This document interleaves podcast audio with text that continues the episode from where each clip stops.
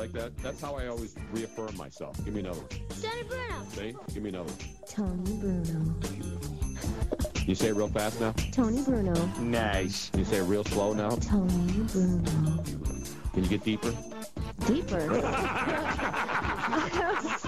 You're a bad man. You're a bad man. Tony Bruno. Tony Bruno. And now. Oh, Tony Bruno. Stop it! Here is Tony Bruno.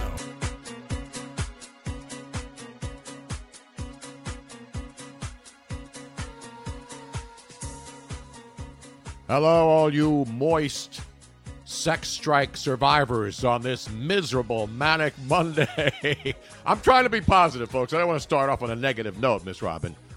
But Never. it has been, I mean, Mother's Day was phenomenal. We're all happy to be alive.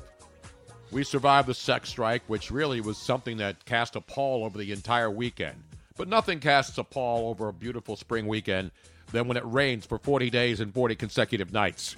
And it's still raining here on the East Coast in Philadelphia, up and down the eastern seaboard.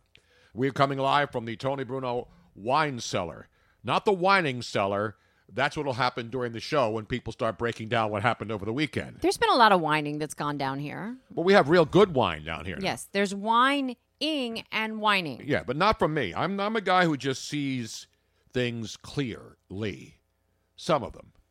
You can see clearly now. Well, the rain's not gone now. We'll play that tomorrow if the rain ever stops and we actually see sunshine again here in the city. but anyway, what a great weekend it was. The sad news today Doris Day is dead at the age of 97. Yes, a legend. And now I'm going to hear, who's Doris Day?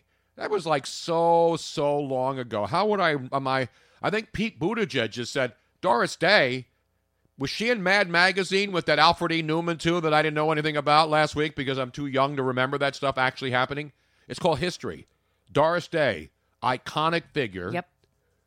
Big animal rights activist. Mm-hmm. Great actress and singer. Just Was give she- me a taste of one of her, probably her biggest song. I didn't do a lot of Doris Day. Like I sing this song all the time. I said it when I didn't win the Kentucky Derby uh, bet. You know what you say? You get angry, Uh-huh. but then eventually you sing this song, no matter what it is that you give up in life, whether it's Lent, whether it's sex this weekend with a sex strike. What do you normally say? Some people get angry and can't let it go, can't move on. you win some, you lose some. Exactly. What it is is what it is, and all the other is. We have some of the things that people say that Doris Day actually sang about back in the day. Before we get down to the business and the nuts and bolts, we got to give, we got to pour one out for Doris Day. Should, should I play her her iconic song? Yeah, because it's you know sometimes you, these are these. This is what this song really means in modern day parlance. What it means, What it is is what it is. what it is, what it is, or Sometimes it may be good, sometimes it may be shit. Exactly. But in essence, we all say this, and we all should bring this song back. There should be a good disco remix, or at least a uh, a gangster version of this song, Uh-huh. rapper, Uh huh. Maybe a remix by Diplo, or who's the Dutch guy, Uh, Tiesto. Tiesto. I don't care who remixes it, as long as it's done. Ladies and gentlemen, let's pour one out for the legendary Doris Day, God bless her, living to the age of 97. Everybody sing this together now. 76er fans, Denver Nugget fans. When I was just a little girl, I asked my mother, What will I be? Will I be pretty? Will I be rich? Here's what she said to me. Que sera, sera. Whatever will be, will be. The future's not ours to see. Que sera, sera. Yes, What will be, is is what it is. exactly. All right, that's enough for I Doris Day. That's it. up and fell I don't want to play the whole song. I asked my sweetheart what lies ahead. One more time. Just one more refrain. Hey, Sarah, Sarah, is she coming over today? Day after day. Here's what my All right, one more damn time. All right, Sixer fans. Que sera, sera. Whatever will be, will be. How about to grabbing a couple of damn offensive the rebounds? Future's not ours to see. que sera, sera. All right, now I'm getting all uh, misty-eyed, and it's well, that's just the rain. I just walked in trying to find a parking place on my own street after we went out today and had some uh, breakfast's product. Yes. We come back. It's a mo- rainy Monday, and on my street where I pay for a parking permit, there's seven cars that don't have parking permits parking on my street. But that's okay. I sucked it up, and I went and found another spot. So I'm not in a bad mood today. People are devastated. A lot of things happened over the weekend. The sex strike, which we ah. did not enforce in this house. It was just an ours. I, I I gave up sex for Lent. I'm not giving up sex for for the springtime. Because my you know my slogan's always been, Miss Robin, if I don't see you in the spring, I'll see you in the mattress. And that's what you used to say back after a long, cold winter here in the northeast part of the United States or wherever you happen to be where you have cold winters. Like right now, it's still winter in Colorado. It's still winter in Chicago. Have you seen some of these games? Here we are in the middle of May, and we got cold weather all over the place. It's insane. It is insane. Uh, Bruno's Spark, uh, Bruno's parking ticket now checking in on our Twitch.tv Bruno Nation live channel. Tell your friends. So many more people each and every day are finding out about where we are. Tell your friends. Please follow us.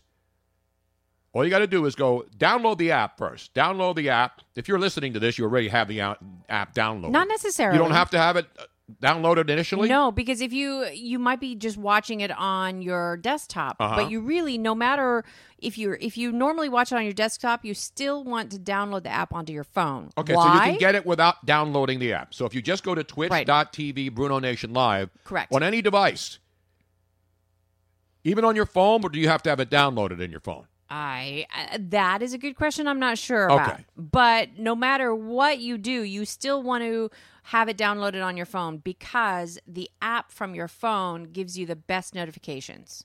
And from your phone is where you have the option of if you need to, you can listen to the audio only. Exactly. Which is more difficult on the desktop. And we thank everybody who's joining us. The most remarkable thing of our great followers, and we're building an audience every day, and more and more people are finding out. They're listening, they're following, they're subscribing for free on Twitch on Twitch Prime, which is part of your Amazon Prime subscription. You have Amazon Prime, you get the show for free, four ninety nine a month. If you don't, and you know you pay a lot more for other stuff. That's like half a pack of cigarettes one month to listen to the show. I saw I was driving by a store and I saw 1056 and I'm like, "Wow, a carton of cigarettes is only $10.50?" We've gone back to old No, that's a pack of cigarettes. And that's like the crappy stuff, not even the good stuff. But anyway, we appreciate it. Shout out for the Throatzilla. And uh, the sound is the sound working, Robin? I am just going to double check it right now. Can you hear me should- now? Yeah, it should be working. I don't know why. And the weather, as our buddy AJ in Cincinnati, Bearcat 20, 2007, the weather sucks in Cincinnati, Ohio, which of course is the birthplace of Doris Day, who we just poured one out for. Oh, there, it's working. Uh, I got to pour one out for Doris Day, though, Robin. Now, you remember, you're old enough to remember Doris Day, right? The movies are, I mean, there's still like a lot of evidence that Doris Day existed. Like when I'm gone, you know, maybe some people will remember in 20 years, but it's not like movies. When you do movies and you do songs, they live on forever. Like you didn't have to be alive during the 60s to know who the Beatles are or the Rolling Stones or the Who or any of these other things. So the, the always the excuse that a lot of people use, which doesn't really make any sense in this day and age of instant access to any information you want is I wasn't born then. What do you want? That was Well, 10 years before I, was that- born. No, that is a good excuse. No, it's not. Yes, it is, and here's why: because not everything gets put in front of your nose. So if you if it's not put in front of you, then how do you know to look for But it? my point is, Doris Day is not hard. If you hear people today, pretty much anybody who's in media, this isn't an exclusive to me. Doris Day dying. You know, she's 97. God bless. I mean, how many people lived to 90? A lot of people are living in there now. My mom's, God bless her, just celebrated another Mother's Day. I don't know how many more she's going to have around. 95 years old. She's going to be 95 in two months, but she's Right. technically 95. right. So imagine living that long. It's incredible. All the things that those people saw, all the things that Doris Day saw, all the things that my mom has grown up and watched wars, the world changing, everything. Spaghetti sauce recipes. You know how many times The people- hers has never changed though. In 95 years, I can say this one thing is certain: my mom has not deviated From from, the way she yes. makes gravy on Sunday mornings. Now she doesn't make it as much anymore because she's 95. But a lot But of your people sisters have taken over. Like the churches have changed. The Catholic Church has changed the rules 150,000 times in my lifetime of 66 years. So the argument that if you hear about somebody that's legendary, even if it's somebody that's only like 10 years ago, and you say, oh, I don't know who that person is, and they die or they did something remarkable, you go and you look it up. That's that's how like the Alfred A. Neuman controversy. Like, man, magazine. How am I supposed to remember that? Because it's easily accessible. Alfred E. Neuman is still appearing on magazines. It's not like it was ancient history. By the way, there's TV. World War II was before my time. Does that mean I don't know anything about World War II? I watch all the shows. I watch all the World War II stuff. I I I'm a, I love history, so I absorb in. I learn something every day watching late night television shows about World War II. So that's how you know. And if you don't have the access to information is greater than it's ever been. So that's why I say there's no excuse for not knowing things that you should know. You shouldn't know everything. You shouldn't know everybody. You don't have to be alive in the 50s and 60s to know the great music, you know, the the great songs that people are still playing today. We don't forget those things because they're all part of our history. Although I know now we live in an era where people are trying to get rid of our old history. Yes. Not me. History will always be there. And if you give up history, you're pretty much history yourself. And speaking of being history, Yes. we will be history on Facebook, YouTube, and Periscope shortly. So um, we are encouraging everybody that is watching us on those platforms to switch over to Twitch. Yes. Make, the, switch, to, Twitch. Biatch. Um, I mean, that rhymes. I really don't want to say that, though. But it But it is the good. sex strike. Now, for people who don't know what sex strike is, if you're watching the show, then you really don't pay attention to anything because it's really become the biggest story of the weekend. Um, my Mother's Day was there, so my mom's not having sex anymore, so she doesn't really care about the sex strike. Well, the, this is how I figured it out. the people that are willing to go on a sex strike Mm-hmm. are the people that are not having sex anyway. Because if you are having sex, sex is great. You don't want to give it up. And sex is not. I mean, I, I'm sure the original the original purpose of sex was to reproduce. Uh huh. But then people found out God, whoever invented sex, Adam, Eve. I don't know who it was. I don't. I, I, I googled it. There's no word. Yeah, there's no there's- place where it says. History where- doesn't go quite The history of sex was a great movie with Woody Yes. Woody Allen. Remember? Uh-huh. There've been a lot of doc. You know the the uh, what's the name? Uh, Masters and Johnson. All these experts on sex still don't know who the first person who invented sex was and why we did it. Mother One- Nature. One thing we can all agree, regardless of your sexual preference, how you like it, is that sex is pleasurable. Yes. It's not just, you know, for animals, for example. It's not pleasurable from what I see from animals. Like cats. Some- like when our cat, when you see a cat, because we had, you know, we had kittens, our cat Lily. right. When they hook up, it's like bam, bam, get out, and it hurts the woman. It's not pleasurable, I don't think. Or is it pleasurable? I I don't mean- know because she does. I I think the uh, how should I put it? The extraction might not be very comfortable, but immediately thereafter, there she is very orgasmic. No doubt about it, but it's like it's, it's it ends quickly. You know what I mean? So no, So Al point- Gore did not invent sex. He invented No. the internet. Damn it, get it straight. Now, here's my point. The, the whole sex right. It is the stupidest thing I've ever seen. So the idea that women are going to withhold sex as if we are some kind of a toy for men to play with only and that we're not deriving any pleasure from it ourselves and that we are going to make you guys suffer like we suffer. I, I mean, it just makes no sense whatsoever. Exactly. You know how I am. If you don't want to have sex, don't have sex. Most of the people who, as you say, who don't have sex, don't want sex or can't get sex, Right. or they're married for a long time. One of the three. So and and withdraw withholding sex it's not like it's going to make anybody more motivated to do something. It's not like they're going to go to Georgia. Like uh, withholding sex from men is not going to make men storm on Georgia and go, "I'm not having sex now. You guys need to make you know change these laws." And now listen, like uh, uh, point for people ever. who don't know, Alyssa Milano, who actually had on our show back in Los Angeles at night. Remember? Remember when we called her one night and she came on and she her heater was broken in her house? You were there with me that night. Uh huh. Alyssa Milano, she's great. She was a lot of fun. Yes. She used to come on the show, and we would just shoot the breeze, so to speak. Right. Kibitz. And one night, she was in her house in California, in Bel Air, wherever she lives. Mm-hmm. I never, I almost went to her house because she was saying that her, her, her furnace broke, and it was chilly in in Los Angeles. Right. And she was saying, I don't know how to fix my heater, and I because I'm a handyman and I can do those kinds of things. I buy. I wish we had a tape of that show because I offered to go to Alyssa Milano's house and help her fix her furnace, so she would be warm and toasty for that weekend. And growing up and watching her career, who's the boss? She did a couple of soft core things that were pretty attractive. Uh, so I don't really hate Alyssa Milano. No, but something I don't hate anybody really. Something snapped inside of her. I don't yes, know what. I think it's called Donald Trump syndrome. But again, she can do whatever she wants. I don't I don't deny her the right to tweet, just like people shouldn't deny me the right to have my feelings. That's what and Twitter, by the way, is just a cesspool of anybody can say anything they want. Some people are held accountable for it, other people aren't. So we all know the rules with Twitter. There are no rules. But the bottom line with Alyssa Milano, she can say what she wants. But she's the one who's now filming a TV show in Georgia where a lot of TV shows are filled and many thousands of people have jobs. And this is not a political thing. I'm going to get off this. I just want to clear it up for people who don't understand what this sex strike thing is all about. You probably saw the hashtag all weekend if you were on social media. It's like the number one trending. I think it's still trending.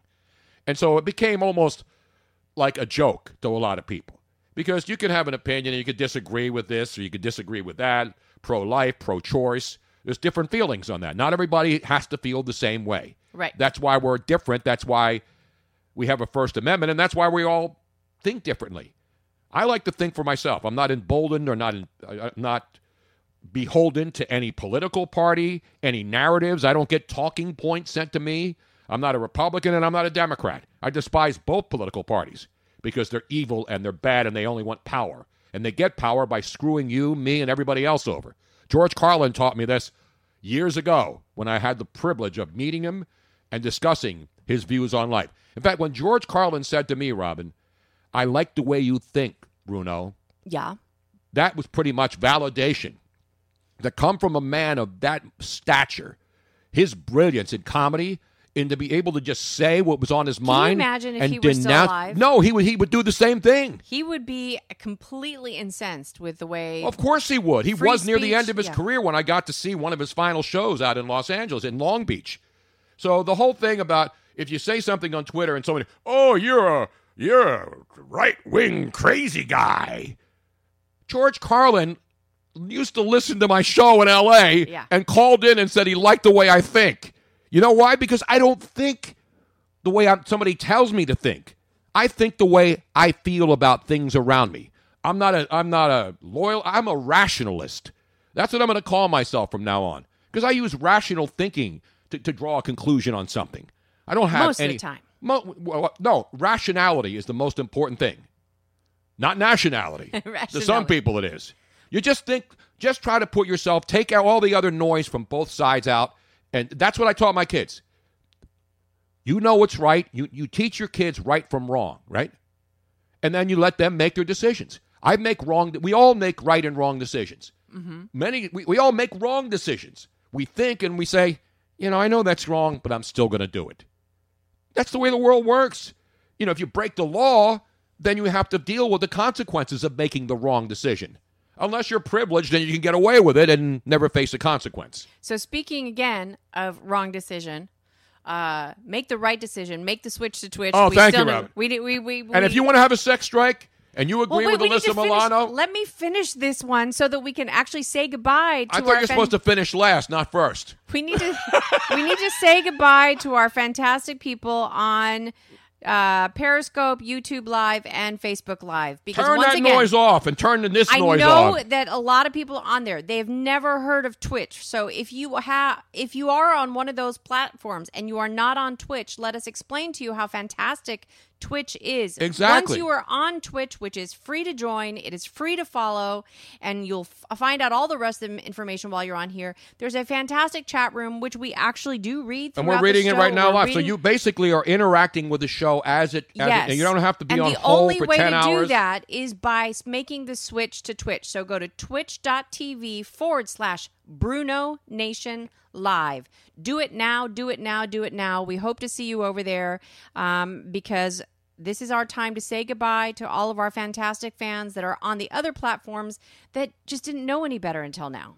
It's, it's not their fault. This is how it's educating. It's like finding out who Doris Day was if you didn't know who Doris Day was.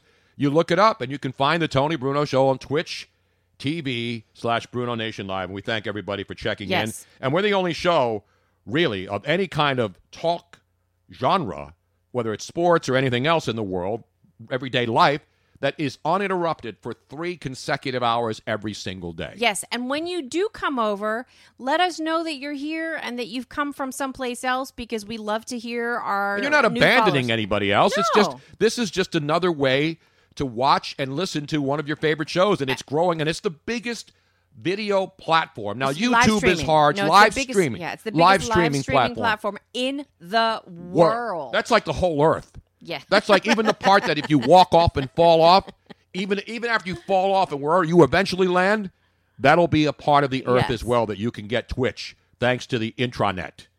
So anyway, there it is. Thanks for joining us. You get three hours, man. You're not So- getting that anywhere else. So, so let's do see our say- our Fortnite wave. The Fortnite wave is fast though. Is it? Yeah, it's not It's a regular. not- it's not No, this is regular- the old Queens way. This is what I learned from Frank Rizzo when he was the Uh-huh. mayor of Philadelphia, and I got asked to do when I was doing a morning talk show, a regular full service talk show, not sports or Right. politics, but full service on the old WCAU.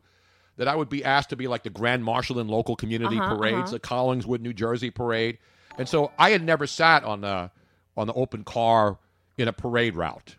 And so I had to be the grand marshal of a local parade one year. And Frank Rizzo and I were working together. He was doing the afternoon show, I was doing the morning show on the old WCAU. And I asked for his guidance. I said, Mr. Mayor, how do I do this grand marshal thing? And now I watch anytime there's a parade, whether it's Thanksgiving, and I always watch the people on the floats who have to turn to each side and acknowledge the crowd. I watch the Queen too. Yes. And But we're not talking about my gays that are the queens. We're no, talking no, no, we're talking about the Queen of England. Okay, we're talking about like She's the- royalty queen. Yeah, that's the real queen. Okay. Not the Beyonce. I mean, she's the queen, but Elizabeth is still the queen. And now her grand, grand, grand, great, great, great, great, great grandson is now seventh in line to the throne. Uh, what's his name again? Uh, Archibald. Archie. Ah! No, we're not going to do that again. So, uh, uh, So thank you all. And so the and wave already- again is yes. this is the wave. It's like you're. This is what I learned. It's like you're turning in a light bulb. Now, no, now it takes multiple people and a couple of unions Well, to make turn sure that you light bulb a little faster. So you just turn the light bulb so you have your hand almost cupped, but not straight flat up like this. If you just have it erect, that means you're having sex soon. If you have it slightly loose, where you feel like you got to delicately take Uh-huh. that bulb and turn it, but then you just it's also on the it's all on the wrist, as Yeah. they say. As a lot of guys So found out who so are you part of the grab sex the strike. bulb, but you open it up just Yeah, slightly. just slightly, where you're not squeezing it too hard. That is the way to wave to a crowd. Now the Fortnite wave is faster, and if you have a you know if you have a, li- uh, a limp wrist, it doesn't work as well. So so long to story speak. short, bye bye. See you on Twitch. and we'll never say to you though, for all of our loyal listeners. Get out! Get out! And let's get down to the uh, get down to the business. When are we popping bubbles of Andre to celebrate the switch to Twitch? Andre, you know what I use Andre for, Robin? Basically cleaning paintbrushes now. Because it is like Well, we already doubt- saw a couple people that joined, uh, so we thank them.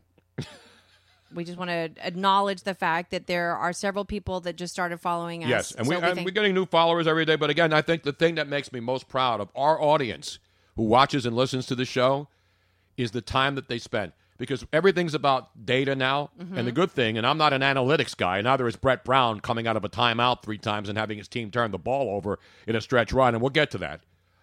But the bottom line is, you now know A, how many people are watching, and our audience isn't massive yet, but the people who are listening are listening for two hours and 36 minutes on average. I talked to a radio executive earlier today, and we were talking about uh, time spent listening and all the important things. Well, how long you watch a TV show, how long you listen to a radio station in your car or at home. Two hours and 36 minutes out of a three hour show is almost unheard Yeah. of loyalty. Yeah. I mean, that's incredible. You can't even watch like No. a three hour movie Because well, the thing about three-hour movies on TV when they're on over the air instead of on cable is that people go, go they, you know, they pause it or they fast forward past the commercials Right. and go to the bathroom. But the fact that you guys It's even hard to go to the bathroom on the show, not just for us, but for the people who are listening because they don't want to miss anything every day, right? Unless they're on the, unless they bring us with Into them the bath- to into the bathroom toilet. with You mobile yeah, on your you can do that. I just want to acknowledge the the people. There's um, it's Dadaski, it's Dad Oski, started following us. Uh, Mm-hmm. 1971, and E Delash started following. So thank you so much. And then E A Hiryak. yeah, he's a he's a he's a he hardcore follower. just subscribed for two months in a row Wow. via You know so thank you very the much. only thing better than two months in a row, you know what that is, Robin? yes, I do. Wow, wow, wow. That's not it. Oh, that's, that's what you say after you do two months in a row. That means then you definitely aren't involved in a sex strike. I just reused my thing here. You, yeah, I Tony, just re- not reused it because then uh, you have to clean it out and it gets know, dirty and T- nasty. Tony just redid his soundboard, and he's still getting a little bit used to where everything is. exactly. Just when he thought he had it, now it's gone, and I'm just vamping, trying to, f- waiting and waiting. I and don't have it in my main board now. How, How that was you- one of my go-tos because I have a page can now you called not have it? I have a page called most used, and it's not in there. Oh What my it is, what it God. Tony Bruno, what were you thinking? Wow. Well, there's this one in there. Which is Excuse me while I whip this out. Anyway, we want to thank everybody for subscribing. Everybody, tell your friends to follow us. Following is easy. I mean, you follow me on Twitter, you follow me on Instagram, you follow Miss Robin on all those subs. If everybody who is following me on Twitter and Instagram would follow us right now, we would be blowing this baby up. We already are, by the way, according to the stats. Yes. And stats don't lie. We They should bring that the- show back on ESPN. Since the the one month that we started on Twitch ago, uh, one month ago that we started on Twitch. Let me say that correctly. Mm-hmm. Um, we are now in the top twenty percent of all the shows, which are like over. It's almost four million shows that are on Twitch. So there are 4 million different shows that you can get on twitch.tv. correct And in just a month, we have moved into the top like twenty percent. 20% of shows, which Yeah. is almost unheard of Yes, in the Twitch platform. And so that's we want to thank everybody. and that's because of you and uh, we And did- you and you and, and you and you and you. and Oh, you get a subscription and you get a subscription and you get a participation trophy at the end of every show. We're going to and start so giving those out. we we're we're doing well, but we need to do better. Uh, before be See- best. We need to be best, See, there's a here's the thing that we want to explain to people.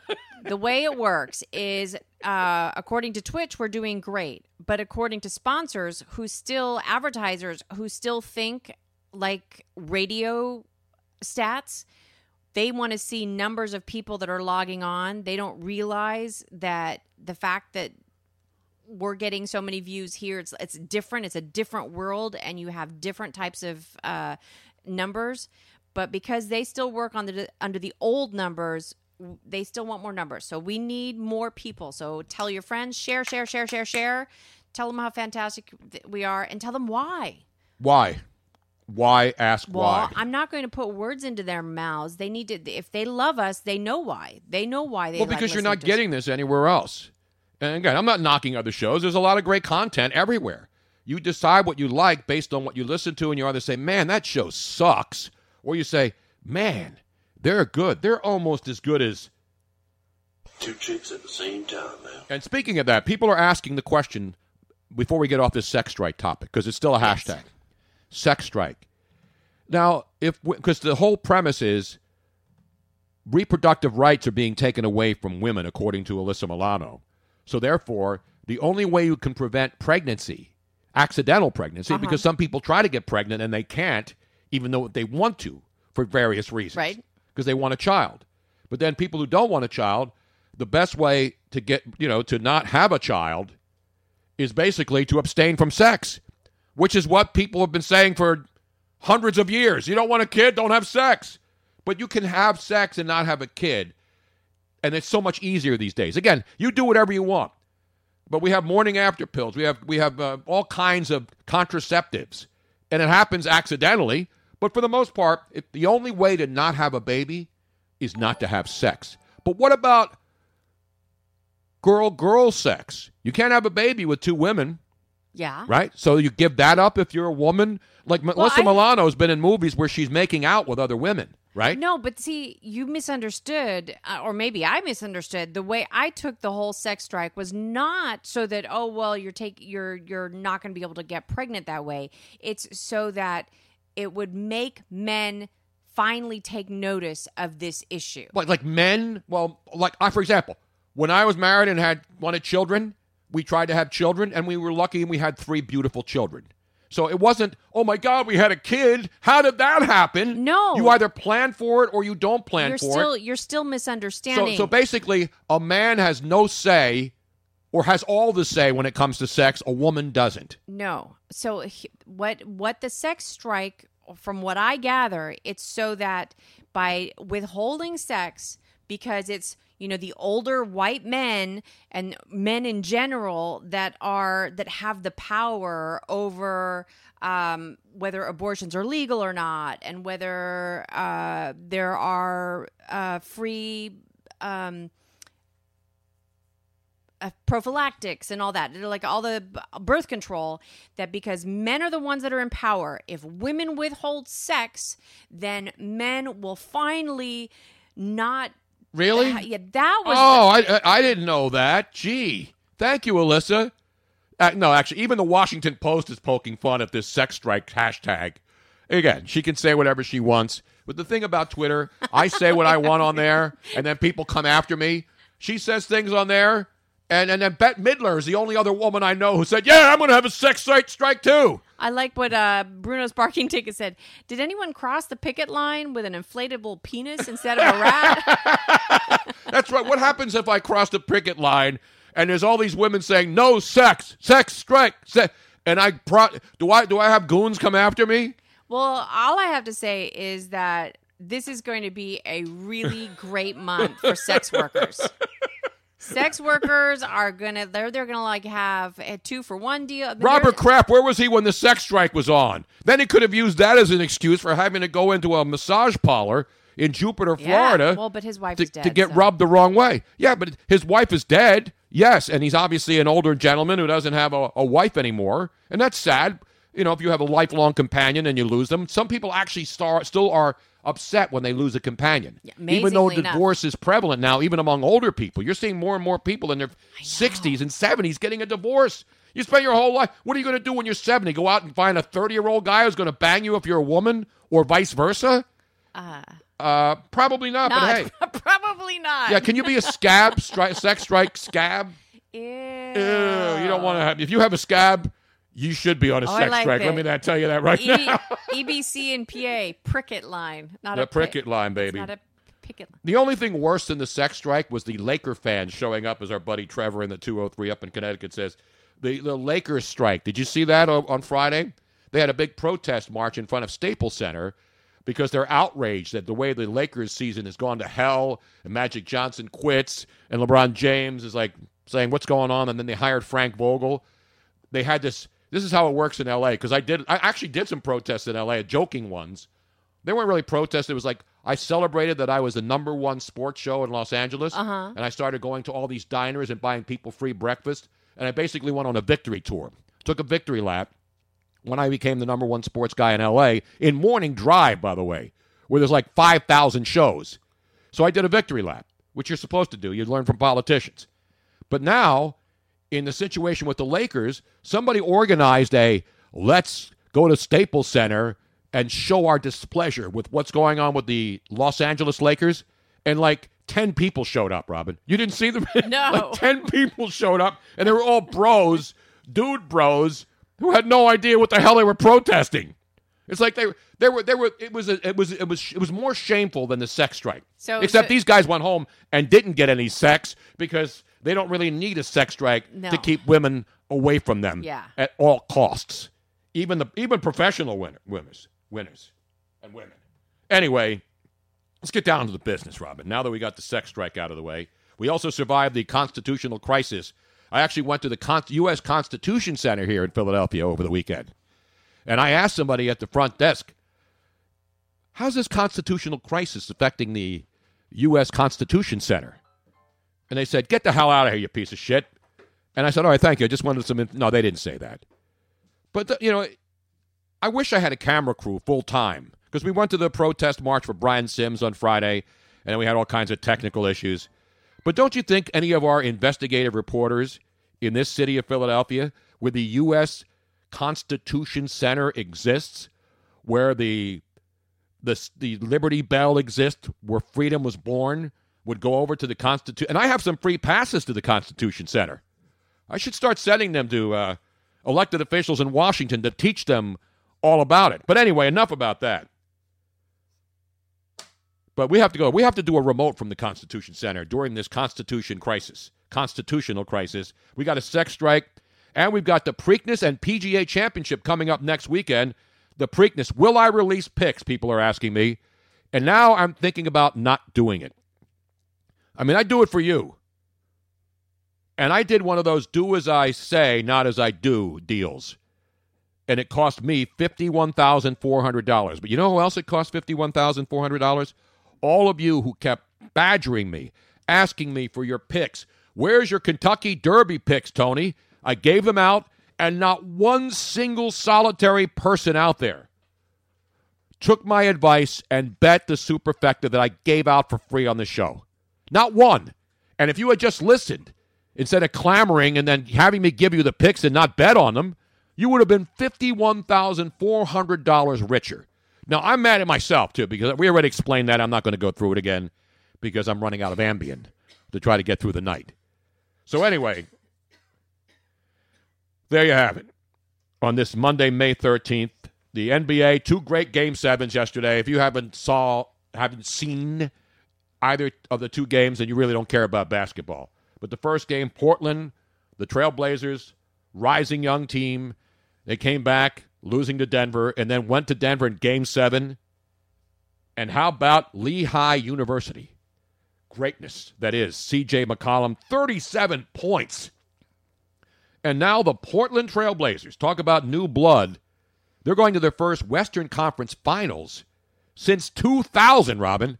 That's 19 years they've waited to get to the Western Conference Finals. Dude. So give it up to the Portland Trail Blazers. They're going to face the Warriors starting tomorrow night, Tuesday night, 9 o'clock. The West starts. We're down to the Final Four, baby! In both basketball and hockey right now. So you got Portland and Golden State. The Warriors are already an eight point favorite in game one at Oracle Arena in Oakland, California for game one Tuesday night at 9 p.m. And then the other series in the East, the Toronto Raptor going to Milwaukee starting on Wednesday night at 8.30. That's game one. And uh, Milwaukee already opens as a six and a half point favorite over the Raptors in game one. And so, speaking of the Raptors, a lot of people on Twitter going crazy the second the uh, the game ended. The incredible shot by Kawhi Leonard. Ugh. I mean, I, I never realized this, and I've been watching basketball for 50 years.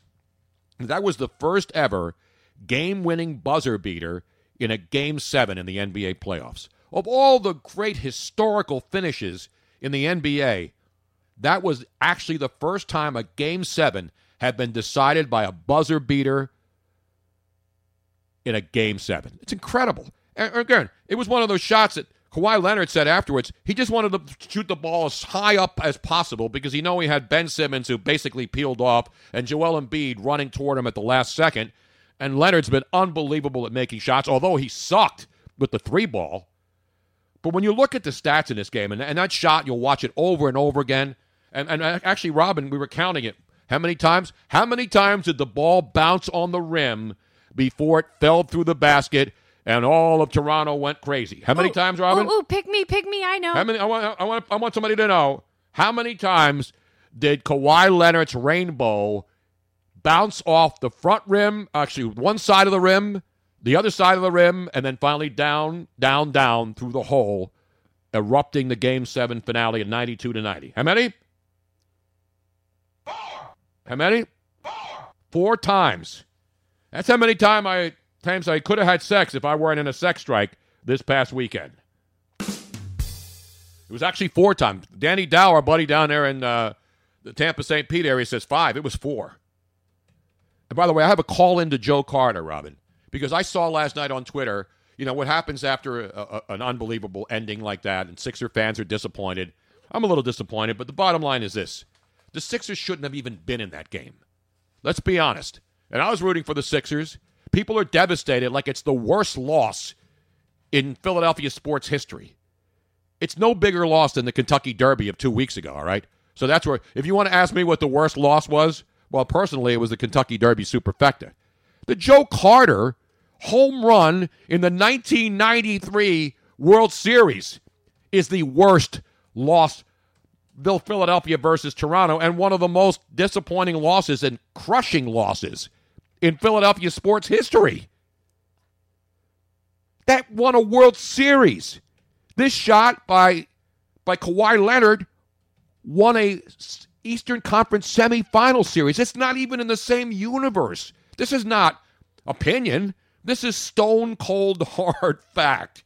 It was an amazing shot. It was a historic shot. But if you're a Philadelphia sports fan over the age of 18, to suggest that this is the most heart, this is the biggest dagger in Philadelphia hearts in history means that you really don't have any knowledge of history. Because when you lose a World Series on a walk-off home run, that's a dagger. Making a, a three-point shot that bounces four times off the rim before it goes in, as remarkable as it was, is not a devastating. Is it a disappointing loss? Yes. But here's why I say the disappointment level determines on how good your team is. If you thought the Philadelphia 76ers were good enough to win the NBA championship as constructed this season, then it's a bad loss, a devastating loss. But who in their right? There were people who didn't even think that the 76ers were going to win a game against the Toronto Raptors before the series started. And then when they got blown out in game one, there were people wondering whether they were going to get swept after game one. And to their credit, the Sixers, despite all the stuff that went on, took it to a game seven. This is the way I'm trying to look at this rationally and with facts. And while it came down to that last shot as the time expired from the corner, the fact that the 76ers were even in this game is a modern day sports miracle. When you consider that the Toronto Raptors shot the three ball 30 times and made only seven shots. In other words, they missed 23 three point shots. How many points is 23 times three, Robin? Two, four, six, three, 69 69. points. Now, nobody's going to make 30 for 30, except if they're going to be on ESPN, which this game definitely will be a 30 for 30. It's one of the all time instant classics. That game, as ugly as it was for both teams shooting wise, is an NBA classic immediately because it's historic. Yeah. Game seven won at the buzzer. So And it that's was- why it's an instant classic. It was an amazing game, but still, like when you watched it, to me, the right team. I, I hate to Yeah, say it, yeah. but the right and again, won. the Sixers weren't supposed to beat Toronto, but they had a chance to. And it, it goes back to last Sunday when you and I were there, and they had a chance to go up three games to one. Mm-hmm. Yeah. And that's the game that really, if you want to go back and talk about one game that made the difference, because it was back that and was forth. the one that they should Yeah, have won. you're at home, you're jacked up, you're coming off a big win in Toronto, you're up two games to one, you win that game and go up three games to one, Mm-hmm. then maybe Toronto gets eliminated even before it gets to a game seven.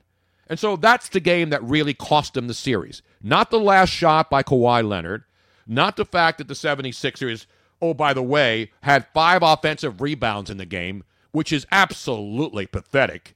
The fact that they turned the ball over 15 times, the fact that on three point shots, they were 9 of 27 also. And Jimmy Butler, who's one of their better three point shooters, was one of six from three point land, 16%. Joel Embiid was 16% too, but he's not supposed to be shooting threes. So Joel Embiid's one of six on threes. Jimmy Butler's one of six on threes, five of 14 on all of his shots, which is only 35%. Embiid, obviously, people are cru- crucifying him today. He played 45 Yeah. minutes out of 48 in the game. What does that say? Does that say did Embiid not go to the basket strong enough? Obviously. But if you're going to question a guy who played 45 minutes, and the reason he did is because Greg Monroe couldn't be on the floor for more than one minute without mm-hmm. sitting down because Yeah. he was a total shit show.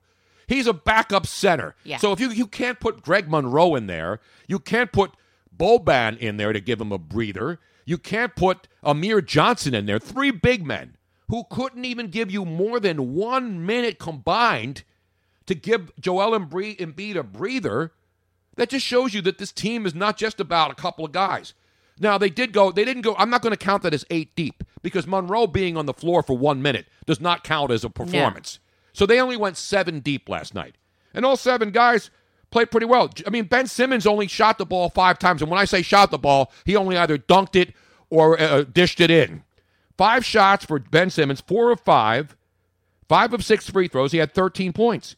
But Ben Simmons doesn't go to the basket. Ben Simmons, the only way he can score is by going to the basket. He just didn't seem very serious. Well, no, he was serious, but he, you know, they, know. give give Toronto some credit. They were they were smothering the paint area, and the Sixers could not have their way.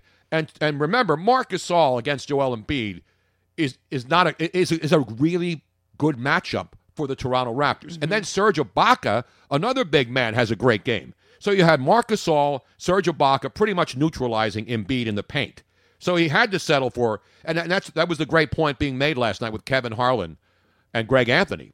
Embiid was settling for shots. He wasn't going for shots that were high Yeah, that's percentage. right. Just- and, and while he shoots threes and people get angry, he actually is a better three point shooter than Ben Simmons, who can't shoot a three ball to save his life.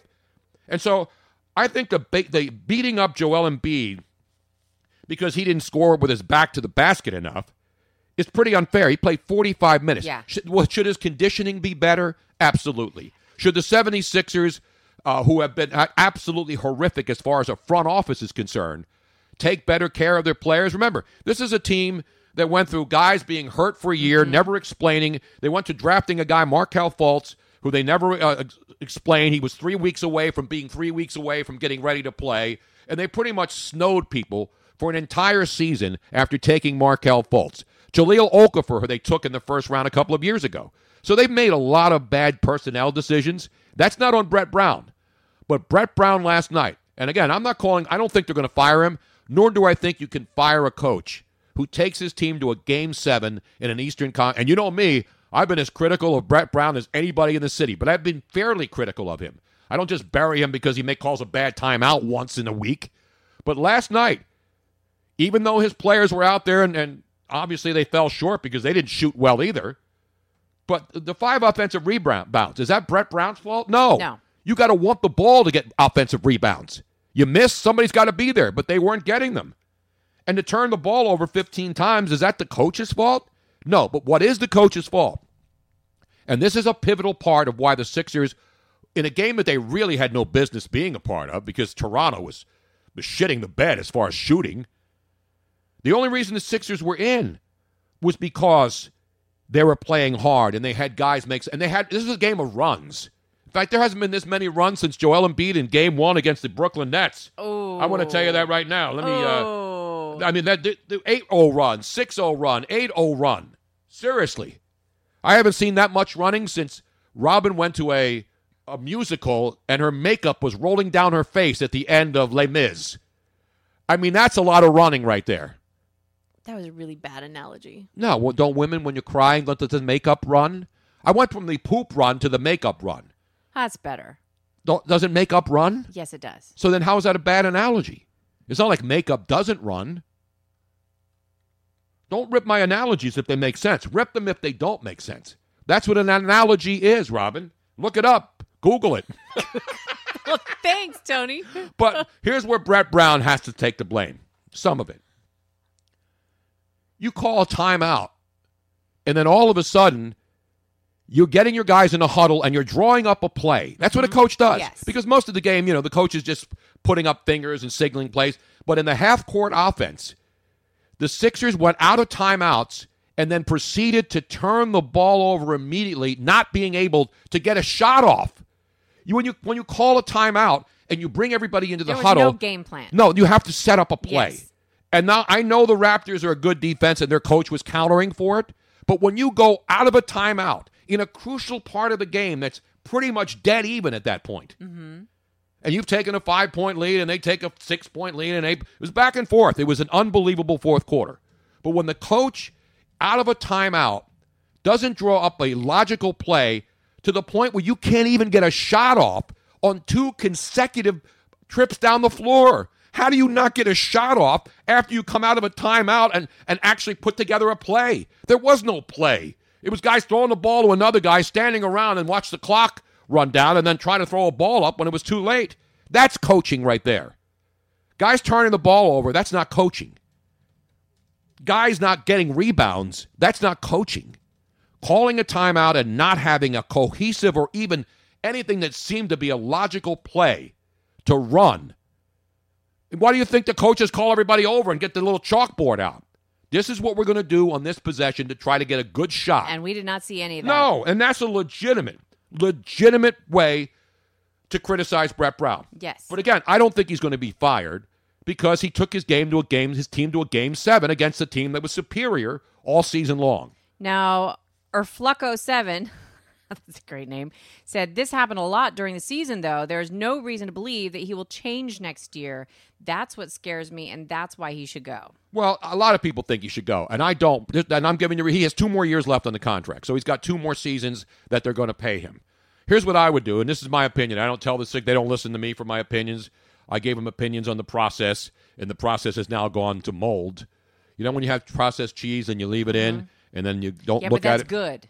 When it No, no, not when you have like American oh, cheese Oh, or yeah, Swiss no, cheese, no, no, and then it's been good. sitting in the in the crisper for a while. Yeah, no, then it's and then not you'll good. open it up and you say, "Oh, there's mold on there." Yeah, that's not the good kind of. That's the process right now. not the good kind of blue It's got cheese. a lot of mold around the edge, and I'm not talking about the mold in gorgonzola cheese, which is good mold. Yes. I'm talking about the mold on freshly sliced cheese that you're expecting to be good. That is good culture versus bad culture. Well, it's all about culture on the show, not the Culture Club though. We'll be playing a block of cl- Culture Club tunes from later on. I'm a big boy I- George guy. Speaking of tunes, I found a tune that Tony, an old time tune that Tony had never heard before. Exactly. Which is unheard of.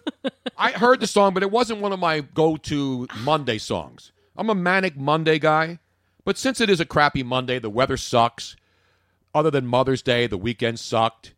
You know, Sixer fans think their lives now suck and there's nothing else to live for until mm-hmm. next season. Emergency podcast being put together to break down, you know, what went wrong or to make a make excuses for this team or the front office. I don't make excuses for anybody, including myself. So the fact of the matter is, to, con- to consider this loss devastating is ridiculous. It's disappointing, yes, because you had a chance to win a game that you had no business being in. If you do take care of business at home in game four and you play a game and you can't stop Kawhi Leonard, so we knew that wasn't going to happen. But he was stopping himself for the most part. Kawhi Leonard in this game, Robin, if you're scoring at home, and if you are, congratulations, you should be. It's a miserable Monday, and it's the 2 o'clock in and the we're very happy that your significant other is not striking. Kawhi Leonard, two for nine, right, on three point shots. So he only made two. Kyle Lowry, who's a good three point shooter, was one for seven on three point shots. So Kyle Lowry makes a couple more shots. Kawhi Leonard makes a couple of more shots. Kawhi Leonard had obviously had a big night, but shooting percentage wise, he was terrible. Kyle Lowry was four for 13 on his shots. That's terrible. The, the Raptors shot 34 out of 89 shots. That's 38%. That means they missed. How many shots, Robin? 55 shots. That is unbelievable. They missed 55 of 89 shots, and it still went down to the wire. They so in do- that, and the Sixers shot horribly too. But the Sixers at least got into runs. I mean, they were they were coming back. It looked like they were going to get blown out early. They missed their first nine shots. So just as a quick recap, and I know people are throwing out there Jay Wright's name, Ugh, that would be awesome. and and I love the people that say Jay Wright can't coach in the pros. Are you serious? Are you se- and again? I don't know what Jay. He just turned down the UCLA job, which is a college to college job, and the people are because a lot of college coaches go into the NBA. Look what Michigan just did today. They just hired John Beilein. I, I mean, the Cleveland Cavaliers did. Michigan's John Beilein, who's been a coach forever, most ninety nine point nine percent of it college. The Cleveland Cavaliers just hired a college coach, John Beilein, to leave Michigan to leave Michigan and go be their coach.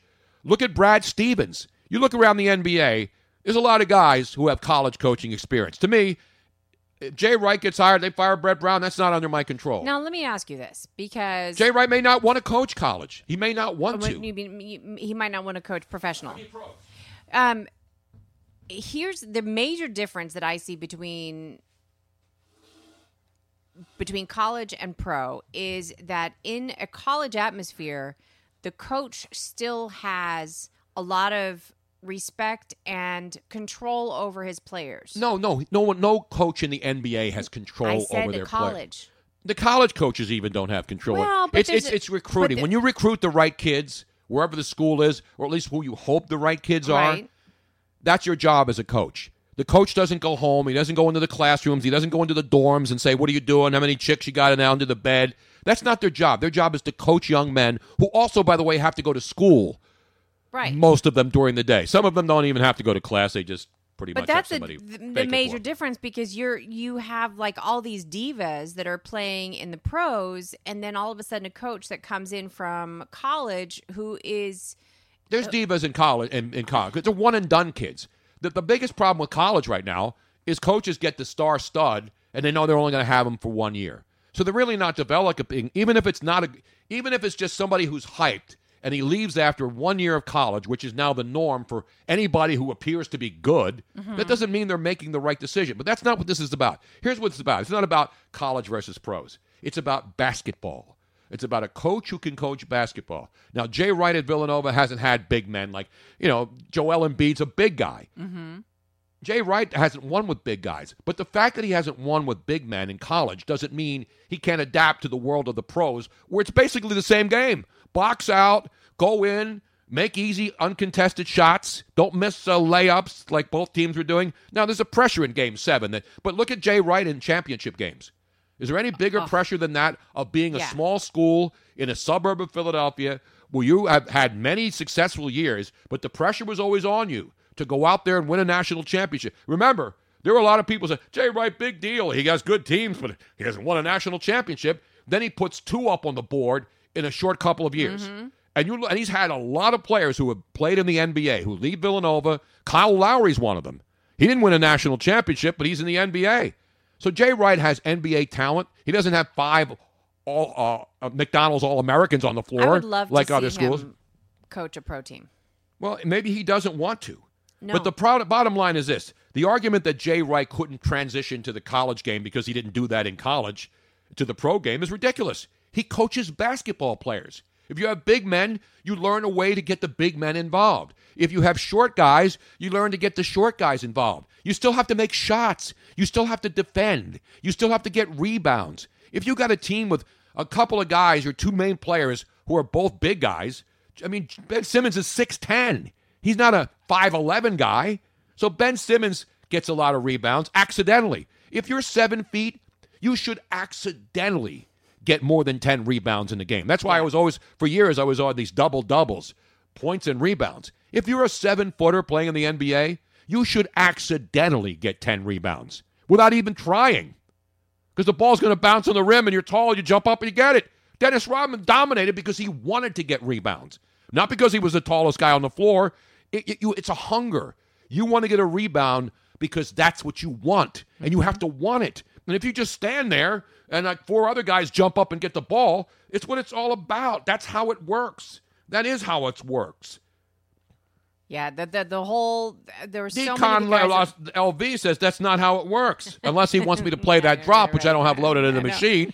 That's how it works. It's basketball. Whether it's five white guys with a peach basket back in the day, or guys from all over the world right now of all races, colors, ethnicities playing in the National Basketball Association. The NBA right now is shoot the damn three or dunk, and then hope you can make some free throws. That's what the game is. The game is evolved, right? They shoot threes in college too, by the way. Mm-hmm. But the NBA game, if you're a three point shooting team like both the Sixers are, and obviously the Toronto Raptors, who were the best three point shooting team in the NBA all season, and they were awful in this game, shooting seven of 30, it's about rebounding and making easy shots.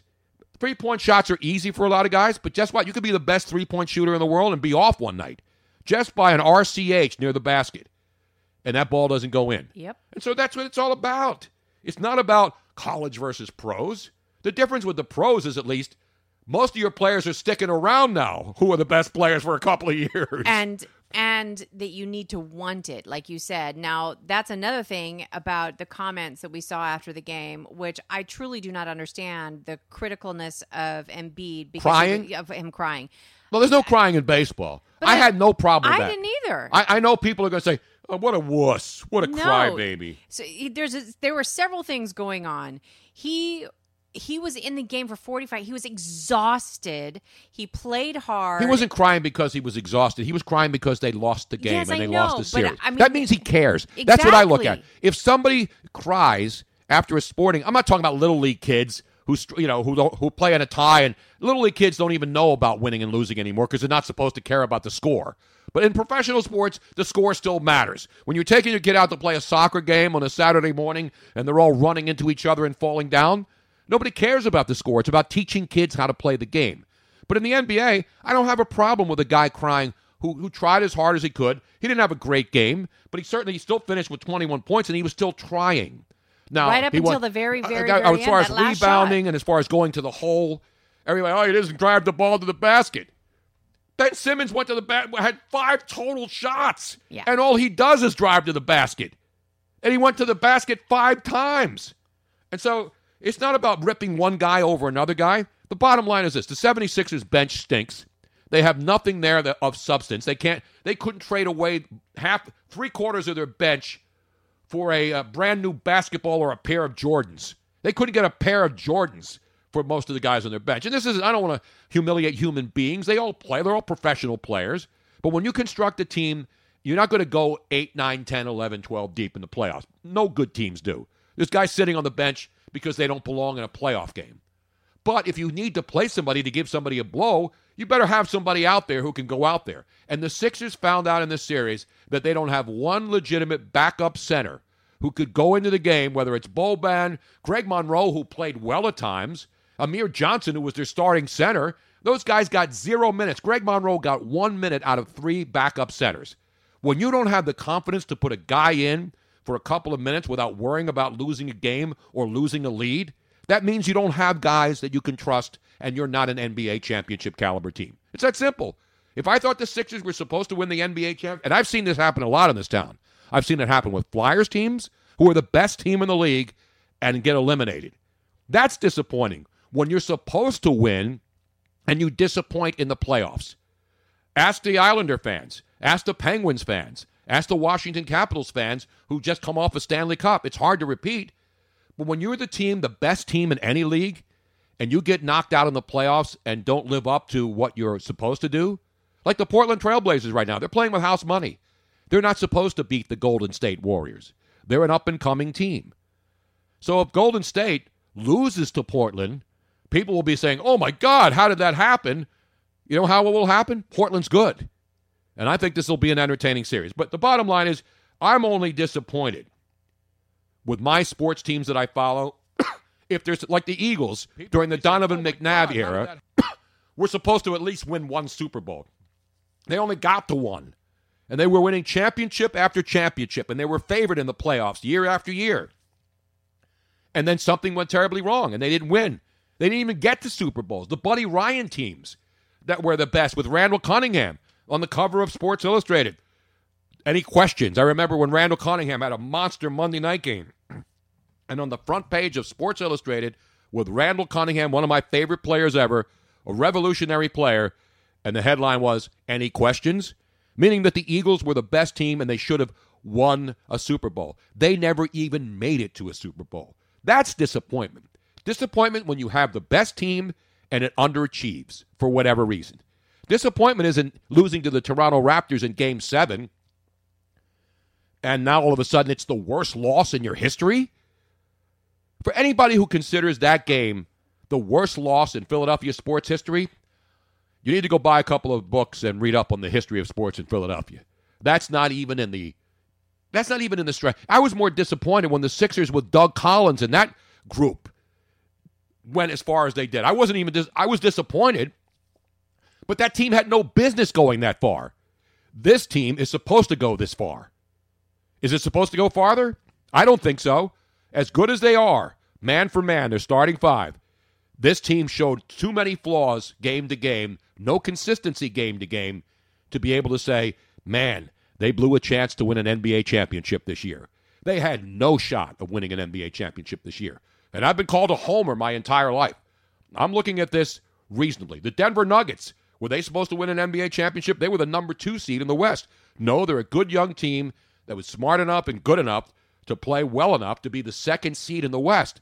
but they ran into a Portland team more experienced, CJ McCollum, Damian Lillard, and the better team won. And how they proved it, they won on the road in a game seven. So that's what sports is all about. I am taking a breath. I'm not out of breath, and I'm not screaming and yelling. Am I screaming and yelling? Am I on a rant here, Robin? I don't think so. I think this is a pretty reasoned explanation and scientific breakdown that you want to hear yelling and screaming, turn on the TV sets where everybody's screaming to make sure you hear their opinion. I, I have ramps. I have rants every once in a while. I'm just giving you on a, on a scale of one to ten. Where would you would you put this even in the rant level? no, Robin? I if I if I had thought it was a rant level, I would have put the little rant. Uh, yeah, this is a up. very. The only thing is, I had to have a sip of water. I'm sort of like a Marco Rubio at a press conference when you have to grab the bottle or at a debate. I got to get to that deer park one day. I wonder if the deer pee in the water. You know, when I see deer park water and you see that big, like, that's like an eight point buck, nine point buck on there, maybe 10. And you see that on there and you're saying, damn, that beer pee, I mean, that deer pee really, really adds a certain little uh, je ne sais quoi to the water flavor. You know what I'm saying? Where does this come from, Deer Park? Is that in Colorado, Michigan? Where is that? I actually do not know. From the Monongahela River? It comes from Nestle's Water Company. That's where it comes from. And then Poland Springs. You know where Poland Springs are, Robin? Uh, This is bad bottled water knowledge right there. I hate to do it to you. Oh man, doesn't come from Warsaw, by the way. I think it comes from Maine somewhere. I can't even read the label on this thing. Can you see that label? Do you have enough light over there, oh Robin? Oh, my God, You're in the is- dark. Anyway, the 76ers, just relax. Just relax with this team. Having emergency podcast to break it down like it's a summit with North Oh, Korea. Where's Deer Park from? sources: Frontier Springs, located in New Tripoli, Pennsylvania, Bangor, Pennsylvania, Banger? I didn't even kiss her, especially during the sex strike. Stroudsburg, Not Bangor, Maine. It's Bangor, Pennsylvania. Stroudsburg, Higgins. There's many different places. It's not just one location. minute, so Deer Park is not a park where there's deer? no, there's there's so Higgins, South Coventry, Pine Grove, uh, Newmanstown. Wait a minute. There's several different or origins. No, No, call that? sources. Sources. I have better sources than that, and I have not. Thank you. Thank you So very much. all of those different places in Pennsylvania and or Oakland, Maryland. Oh, okay. Well, is it like, it's not like a red wine where they do a blend. You know, they do some cabs and some syrahs. How do you have that many sources for water and call yourself Deer Park, established in 1873? My guess was a bathtub in Pittsburgh. No, no, that's that's close. It, it's pretty close to bathtub water in Pittsburgh. So this isn't. Is this? It says natural spring water. Now, Acqua Panna comes from a natural spring in Italy somewhere, from what I understand, and it tastes like it. It tastes natural. Right. But all these waters are pretty much run by like Nestle's and all these big companies. Well, they realize they can they can do that and save money. But no, but the the the the, the, the thinking is that if it says purified water, that means it's just tap water that they put through a filter, right? It's tap mm-hmm, water. Mm-hmm. So there's a difference between purified water and natural spring water. I'm gonna have to get John Stossel on this to do an expose. I'm sure. I don't have time for that. I just drink the shit.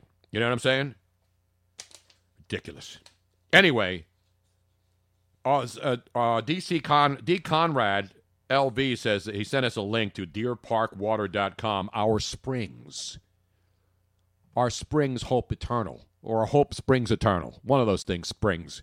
We sprung a leak. It's raining for three stinking days here. I'm gonna have to build an ark soon, Robin. We have enough wood. Anyway, let's get back to the business. So I gave you my NBA breakdown. Of course, tomorrow night is the NBA draft lottery, Robin. They should have a scratch off. They should have Gus, the Pennsylvania lottery douchebag. And I hate that. I love animals. You know that, Robin. Yes, you do. And I know I love groundhogs or marmots. We've gone through the whole uh, gamut of what a groundhog is. A groundhog is actually a marmot. Is a Uh-huh. groundhog? Yep, yep. What else? The mon- uh, mongoose. Wasn't it a mongoose I too? think of mongoose too. Yeah. There's a bunch of different animals with different names who are all pretty much the same creature. The groundhogs. That rodent. I guess, I guess they're in the rodent family, right? Ye- yes. And so Gus, the Pennsylvania groundhog who pimps lottery scratch off tickets to unsuspecting fools at home with money in their to burn like Luigi Curto and all these uh, guys who uh, go out and woodchuck is another term. Thank you. Danny Dow. How much uh, lottery tickets can a woodchuck chuck if he can scratch off a $5 stinking $100,000 ticket and never win squat? So the Pennsylvania lottery groundhog should be on the on the state lottery. Well, he is. He should be in the NBA draft lottery tomorrow night. Because once again, no one will know. It's all ping pong balls based on how many games you lost. The Knicks have the most chances. They should get the first pick. And if they don't, they'll be rioting in the streets of New York. And Alexandria Ocasio Cortez, I have learned now from my sources deep in the NBA community in North Jersey, New York area, will call for a full congressional investigation if the New York Knicks do not get the first pick so they can say, sign Zion Williams. By the way, Yes. just so that you know, I'm, uh, one of the things that I've been playing around with, I am almost positive that I've got this damn blurp thing figured out. So if you anybody wants to try their entry music, if you click on the little uh, red square with a white flower on the inside of it, supposedly it's working. Wait a minute, I have breaking news that I just got on on an email. It's Oh, an no. emergency email, yeah. This is breaking news. I've never seen this happen. I've seen it happen, but not while we're on the air live. From YouTube. Hi, Tony Bruno Show. A copyright owner using Content ID claims some material in your video. This is not a copyright strike. It's not a sex strike. This claim does not affect your account status. There are either ads running on your video with the revenue going to the copyright owner, or the copyright owner is receiving stats about your video's views. And the question was on Monday, May 13th, which is today. Today, And the video title is Will Tony go on another rant today? NBA, MLB talk, huge Florida news, and more. Copyright. Oh, I know what it is. The Doris Day song that we played as a tribute to Doris Day, who died at the age of 97. That is now. So is Doris's family going to sue us now? no. you know what I'm going to say to the lawyers when they call me? Que sera, sera, bitch. Or well, this, now is you know what it is. why we are on Twitch. Exactly. This is because these other the platforms. YouTube Nazis coming after us for paying tribute. Who owns the copyright to Que Sera Sera? Is Doris Day's family coming after us now? Danny Dow, by the way, says, "Damn, you guys did some great work on the basement. Looks great. Last last time I was there, there was dugout. It was a long way from the dugout when I was there last time. oh no, this is uh this is we are this is front row here. This is top Yeah. notch. We're the tops. We're the Mona Lisa. We're the tops. Not the four tops. They were great. And I love Motown. Meanwhile, it's got to be public domain, right? Is Que Sera Sera? Who owns the copyright to that? Michael Jackson? I have, you know, the the whole copyright thing. If we were playing entire songs, that would be one thing, but we don't. And It's not even that. It's not like all of a sudden that that song, which should be in the public domain after all these years. Well, and here's the other thing. It's not like we are making money off of the songs. exactly, we're not. so We're paying tribute to somebody who sang the song. I know there's laws and these all. That's why we need more lawyers to come up with this kind of crap. If we're trying to make money off Doris Day's death, are you kidding me? What we should do is make money off the sex strike. Because I thought of a T-shirt which somebody will now steal because I don't have a. We, we need to get one of those. Uh, what do you call them? Printers? Lithograph machines. No, one of those. Uh, the mo- where you can make your own T-shirts. yeah. They're not printers. Uh, what do they call them? Screen printing. Screen. No screen. Screen- Yeah, screen printing, isn't it? no, it's, it's called something else. You rub ink over it. screen something though, right? Yeah, but it's not. Give me the actual name of it. All right, people. All you smart people out there to listening to this Silk screen. Silk screening. Nobody gave me that. I came up with that first. Silk screen. That's how they do pre t-shirts. Yes.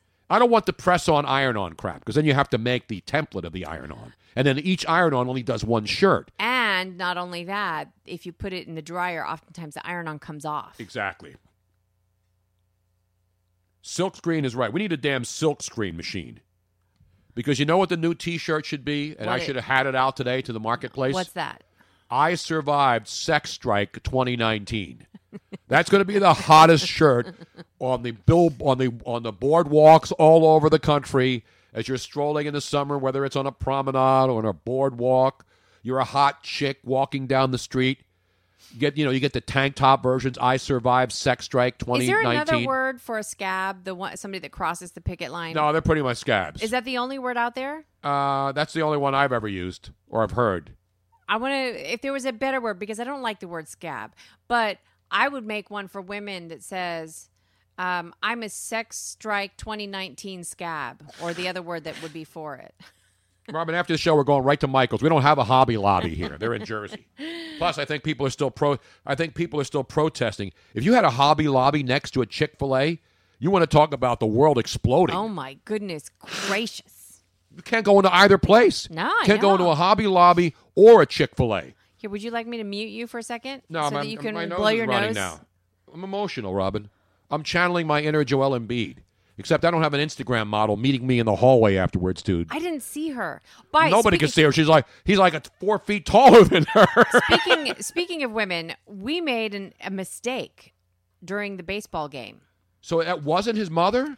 From Because I didn't see the whole game. I was flipping back and forth. Right, I was we were- watching the NBA. I was watching some golf. And at the very end of the, The Phillies, game. Of the game, they were talking about the Cole Irvin, Cole the young pitcher that they just pitcher. called up. He's 25, so he went through Tommy John surgery. He's been in the minors. They called him up. His family came in Yeah. yesterday out to the ballpark. and they were talking about it. And at the very end, they said that his mother had flown out, and she was there, and she was really, and there was everybody was and emotional. he doesn't have a sister, right? He has a brother. Well, I looked that up later, but at no, but very, does he have a brother or a sister? brother? So he doesn't have a sister. So there was an older, attractive blonde woman who looked older because the girl next to her was much younger. was much younger. And I'm thinking, that has to be his mother because she looked older, and the girl next to and her. And she was wearing a wedding ring. Correct. And so we look, we're like, And I didn't, by the way, and then I got reminded when I said Mother's Day. No, Cole. I mean, a, a beautiful job by Cole Irvin, Irvin. on Mother's Day, but his mom is the real MVP. Right. And then I took a picture of her off the TV screen. Because at the very end of the game, they go back up to the stands and they show they're talking about his family and his mother, and then they show this blonde woman. So because Very we- attractive. very attractive blonde woman who did not look like she was twenty five. No. she did not look like she could be his mother necessarily. Well, you know, she looked like a- forty-five-year-old woman right now. You know, they look good. yeah, and she's from especially- North California. Right, so all thinking- blonde chicks look good at forty-five. We're thinking, you know, she had maybe a little bit of work done, but she looked fantastic. It wasn't completely out of the realm of possibilities. and, so, I, ga- I, I basically attributed to her yes, a- as a mom because they were showing her, and I didn't see. So during the game, Gregg Murphy, the roving reporter, apparently interviewed his real mom, and I didn't see her. And so they didn't show his real. So why would they show his girlfriend and not his? Where did But his real mom it- go? But that it wasn't necessarily his girlfriend either, because whoever it was, what was that? oh, it sounds like uh, the beginning of Star Wars. No, actually, oh, that's the beginning of Robin Hood. that's the beginning of Robin. but it also sounds like the beginning of Star Wars, where it builds up. So that's your new uh, twit tweeter uh, no twit notifi- it's, notification. It's my new phone notification, but I have it muted. However, I have certain people that are on whitelist. That Like would who? be my daughter. That's so my, does your daughter not realize we're doing a live but Twitch she's, show? She's not. She's not uh, calling me. That's just. She's just texting me. You need that to get text messages? I usually wait for Mark Teixeira to send me a text message, and then I know it's important. Well, I, I um, I changed it per your request because you didn't like the little. Ch- ch- Yeah, it sounded like me uh, blowing a snot bubble out when I'm walking down the street and I have mucus, and I do it a lot. Of, Robin gets mad when I'm walking down. I don't have a tissue, and I do the old baseball on the mound thing where I hold one side of my nose. I don't like doing that, but I have to clear my sinuses, so I do. But when I see a major league pitcher do it on the mound, I go, "Oh, Robin!" I stop the tape and I rewind it. Say, "Look at that snot bubble. That guy just Snot rocket. snot rocket. That guy just ejected." Uh, I mean, I'm I'm both disgusted and impressed by. So you had a sound on your phone, and I would hear it all the time, and I'm like, "Is that somebody like ejecting a snot rocket?" No, It was No. annoying, and I'm, I don't get annoyed by sounds. but he kept saying, "What the?" Is that? So I said, change that damn thing. It's annoying. Yeah, so I did. And she I changed it to the theme of Robin Hood, which sounds like the beginning of Star it's not Wars. the theme. Dun, dun, it's, dun, it's from the. BBC Robin Hood series, and it's da da da da da. Well, everybody heard it um, because it was really loud. But Was it from Robin Hood Men in Tights? there's also another one that I really like. It's the theme. It's the horn from Ivanhoe. It was a really big. I ain't no hoe, by the way, Ivan. Let me tell you that right now. Uh, Bob from Valley Forge checks in on the activity feed or the stream chat. Uh huh. Is it an activity feed or a stream chat? Twitch chat. Either. Now, he says, I want to go to the Nobby lobby and end the sex strike. No, if you go to the Nobby lobby, you're pretty much at home waxing the knob, which a lot of men had to do because their wives wouldn't give it up, especially on Mother's Day, or because they really couldn't get sex without paying for it in the first place. Now, can somebody please try the darn blurb thing? Just to let me know if it's working or not, What because I thing? can't do it myself. It has. can't it blurp has- yourself? I can't blurp myself. I have to have somebody do it for me. If you can't blurb yourself, blurb with the one you're with. the blurb is the little the little white flower surrounded by the red square. Weren't they wearing that for Mother's Day yesterday in all the ballparks? And how about those fighting Phils and got the big so win? and please click on that, see if you can do entry music, and you can pick your own supposedly. And supposedly it's working. Let me and give if you it's some not of my working, then I need music. to fix it. This is my entry music right here now, Robin. Are you ready? We have hockey playoff action now. And the weekend hockey produced the greatest quote in all of sports in 2019. I know I'm not the kind of guy who delves in hyperbole, but when the Boston Bruins beat down the Carolina Hurricane 6 to 2 yesterday to go up two games to none in the first two games of the Eastern Conference Finals of the National Hockey League. For five straight wins now for the Brooms. They've outscored Carolina 11 to 4 in the first two games and now head down to Carolina. Sort of like, well, no, it's the Nationals in Tennessee with the 10. But the Bruins playing probably the best hockey right now of all the teams left in the Final Four. But after the game, your captain, not my captain. Oh, captain, my captain. Where was that from, Robin? Oh, captain, my captain. Not from the a- Captain Morgan commercials. Those are different. No, isn't it a poem? It's a stupid musical or something, right? No, it's a poem. Anyway, Justin Williams, the captain of your Carolina, it's from Dead Poet Society? Yes, uh, it is, but it's from a poem that was Used uh, in Dead Poet Society. Yes. So anyway, Jason Williams, or Justin Williams, I'm sorry. Former flyer, former everybody, but he's a hell of a player. So after they lose their second straight game and now head back to Carolina down 2 zip, he says, quote, You spend all this time leading up with everybody writing great stuff about how great you are. You come out and sometimes you got to eat a poop sandwich. That is an exact quote, Robin. Sometimes you got to eat a poop sandwich. It doesn't taste good.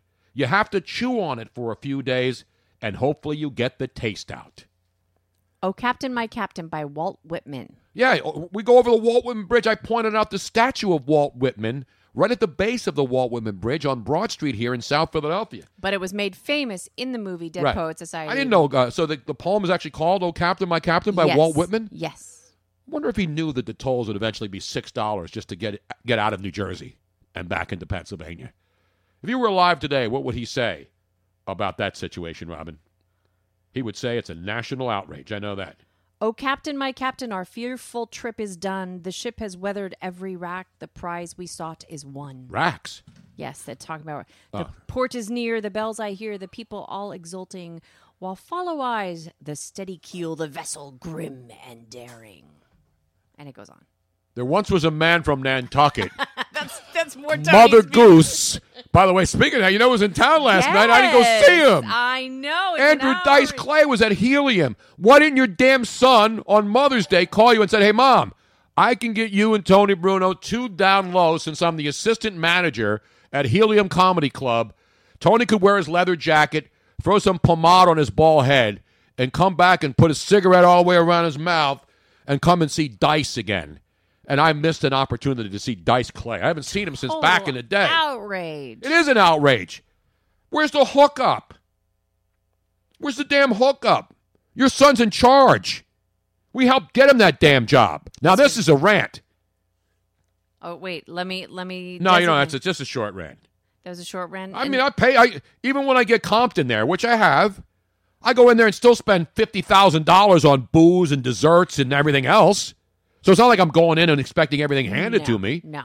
But we have a great relationship with Helium Yes, Comedy we Club. do. We love them. Anytime like big big acts come in or they want us to promote them, we've done that. We've loved them long time. Absolutely.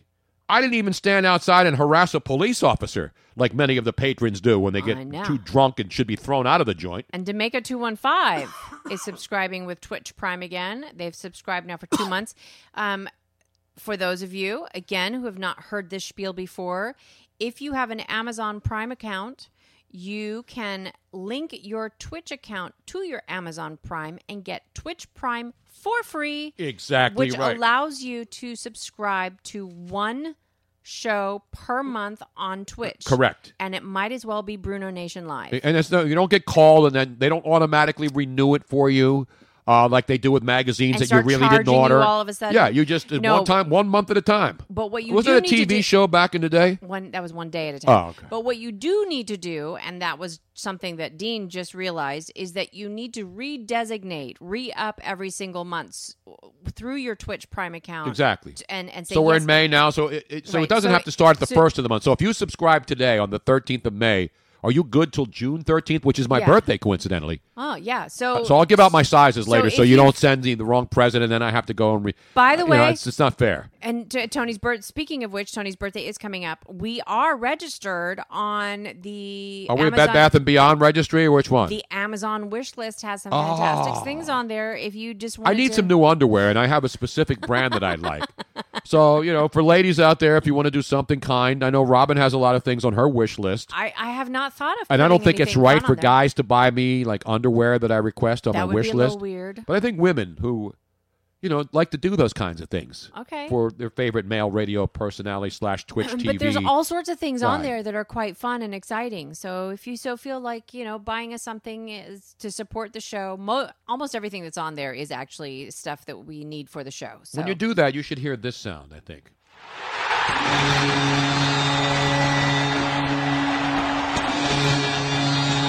I think there was a, a couple of hockey fans breaking the sex strike in Boston when the Bruins playing great. I already gave you the Bruins update though, but the great quote from Justin Wood. You'd like that? Sometimes you got to eat a poop sandwich. It doesn't taste good to have to chew on it for. It doesn't taste good. You have to chew on it for a few days, and hopefully you get the taste out. Just think of that one as you're making yourself a nice poop sandwich. Isn't that the clip that everybody has now, the meme on Twitter, or where they use it? It's the what's his name, the Hell's Kitchen guy. You know what I'm talking about? What's the guy who yells at everybody on Hell's Kitchen? Uh, that Brit, that angry British yeah, dude. yeah, yeah, yeah, And there's one where he says to this woman, he's grabbing her, and he says, "What are you?" And then she put, she has two pieces of bread up against her ears. is it bread? I'm pretty sure. and he said, "A poop sandwich." I guarantee you. Go look up that meme. Look up poop sandwich. I think Justin Williams stole it from Hell's Kitchen. And I can't think of the dude's name now. Gordon Ramsay. Thank you, Bob from Valley Forge. Gordon Ramsay. You know Gordon Ramsay. Hell's Kitchen. Yeah, yeah, yeah. He yells at people. He's a Brit, and most Brits are angry. So Gordon Ramsay in one of the shows, I didn't see this particular version, but it's the, one of the big memes on there. So he's yelling at this woman. I believe she's Asian, and he's yelling at this woman, and then uh, she. I don't know if she has her hands or I think she has two pieces of bread, if I'm not mistaken. I don't know if it's photoshopped. And he's yelling at her, "What are you?" And she says, "A poop sandwich." I guarantee you that's on there, Robin. It's a bad job out of you not knowing the most popular meme. My favorite meme now is the vomiting guy from uh, uh, Team America World Police. I always use that. Whenever there's something that's really nasty, I, that's my go-to meme right now. The robot, the sh- the the robot who not robot, the stupid uh, puppet, the marionette who comes out of a bar and then projectile vomits like over and over and over again. It's my favorite. Speaking of poop sandwiches, did you find that meme, Robin? I did, but I don't know if there's going to be a. There's no sound. So what does it No, say? there- hold on a second. Let me see if I can. This might have a commercial, so apologize. But this is what happens when Tony asks for something last minute. Let's see. It's not last minute. I just it's poop sandwich, and that's the first thing I thought of. I didn't have a poop sandwich segment prepared. I didn't even have mayonnaise out. You got to have mayonnaise if you're going to make us poop. An idiot sandwich. Idiot sandwich what? An idiot sandwich, Chef Ramsay. Okay. there it is. So it's an idiot Idiot sandwich. sandwich. It should be a poop sandwich. So he says to the woman, "What are you?" And she says, "An idiot." An idiot sandwich. Now is she holding toast bread over her ears. There is bread. I thought so. I knew But, that. he, but he's doing that to her. So he has two pieces of wheat toast or white. They're not even toasted. It's just white bread. It looks like, right? Can you play it again, Robin? I want to see it because I use it as a meme a lot. It should be a shit sandwich. I mean, a poop sandwich. Uh, It might be what he was going for, but then she went with idiot instead. An idiot sandwich because that's what he does. He puts two pieces of bread, which I think is sexist, and I can't believe he hasn't been run out of the industry. I understand trying to motivate people when you're in Hell's Kitchen and she screws up a recipe. That is not motivational, I don't think. That's insulting. How is there not a protest at Gordon Ramsay's and he still gets more shows every week? Is it because he's a Brit he can get away with it? yes. He's a mean spirited Brit. Didn't we kick their asses back in the 1700s and get them the hell out of here? Didn't we own those bitches, so to speak? It's ridiculous. Totally ridiculous. How did it, and people laugh at that? They do. It is quite do. funny though. I mean, what are you? An I, idiot. I. I don't think it's funny. You, is that? We should do a poll. Okay, here we go. Is- oh, he's Scottish. You got to have mm-hmm. Dijonnaise for a poop sandwich. An idiot sandwich. Idiot sandwich what? An idiot sandwich, Chef Ramsay. An idiot sandwich, Jeff. Jeff Ramsay.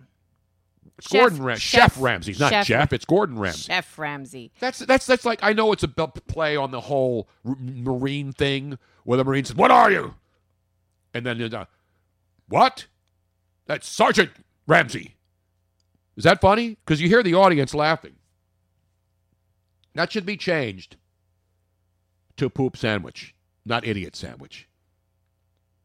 Anyway, that's my sandwich update. Dijonnaise, if you're going to have a poop sandwich. If you'd like to send Justin Williams one down to Carolina, send it courtesy of the Carolina Hurricane. By the way, speaking of, speaking of hockey action tonight, Robin, the puck will drop in the other series, the Western Conference Finals. Your San Jose Shark up one game to nothing. Going to game two. Down in the tank, the Shark Tank at San Jose. You notice what they call it now? They, they call it the um, the SAP Center at San Jose. No, it's the SAP SAP Arena at San Jose Center, if I'm not right, if I'm not wrong. It's just basically the SAP Center. Not all Shark fans are SAPs. They're actually good people. Believe me, they're good people in San Jose. That's my Donald Trump impersonation. You got it right. But tonight, the Shark, they gave St. Louis the Blues, Robin, in game one. You got it? They gave St. Louis the Blues with a 6 3 victory on Saturday night. And tonight, the boys are back on the ice trying to take a two game to none lead over the Blue before they head to St. Louis at the Checker Dome, which they should continue to call it the Checker Dome. I know it's not anymore. There was no better name for a building other than the old classic ones, but the Checker Dome in St. Louis. And you know why? I told you why it was the Checker Dome, right, Robin? In St. Louis when the Blues played in the building? Because they were owned by the Ralston Purina Company. I hadn't. I did not know that before. That is just phenomenal knowledge. I'm sorry. That is phenomenal. In fact, I haven't even given myself a roaring round of applause, or anybody else for that matter. FYI, Yes. I think I just figured out the blurb thing. If anybody had tried it and it Yes. wasn't working, I now have a little green light that says connected. So if you want to have walk on music, try it now. Try it now. It's working, I think. Damn it. Gordon Ramsay is Scottish, but that's British. I mean, it's, it's the No, no, no. isn't it that is part of the uh, isn't that part of the United Kingdom? Isn't Scotland part of the UK? You can't. You cannot say that to anybody. The, the, the, everybody, if you are Scottish, I understand the difference, Robin, but it's called the United Kingdom. That's like saying if you're from Washington State, you're still an American, You're not a uh, No. Ute. No. If you're if you're from Utah, it you're a Ute. be it would be like somebody from Mexico saying that they are from or the Americas. There is there's, there's North America, which is United. States and Canada. There's South, there's Central America. But that doesn't mean they're South America. American. Anyway, They're- he's from the stinking British Isles. Is Scottish is Scotland in the British Isles or in the Scottish Isles? And I'm not knocking Scottish people. I'd like to try on a kilt every once in a while. But I never want to look up a kilt with some dude wearing it. I'll tell you that right now. Do you think they You'd look good in a kilt. I You probably would. I, well, legs. I have skinny legs now. You have skinny legs. You got a. Do you think those guys have anything under there? A no, lot of times. if if they well modern day, but uh, traditionally no. And if the the traditional uh, guys that are that are wearing kilts, they will not wear underwear. What about women who wear kilts? Women don't wear kilts. So that's the amazing thing. In Scotland, it's only men who wear kilts, right? Do women wear kilts too? I've never seen a chick with kilts. See, Robin, I thought you knew this uh, British Isles knowledge. That's bad knowledge right there, so I'm going to have to give you one of these. You're scolding me about my British Isles knowledge in the UK, where Scotland happens to be.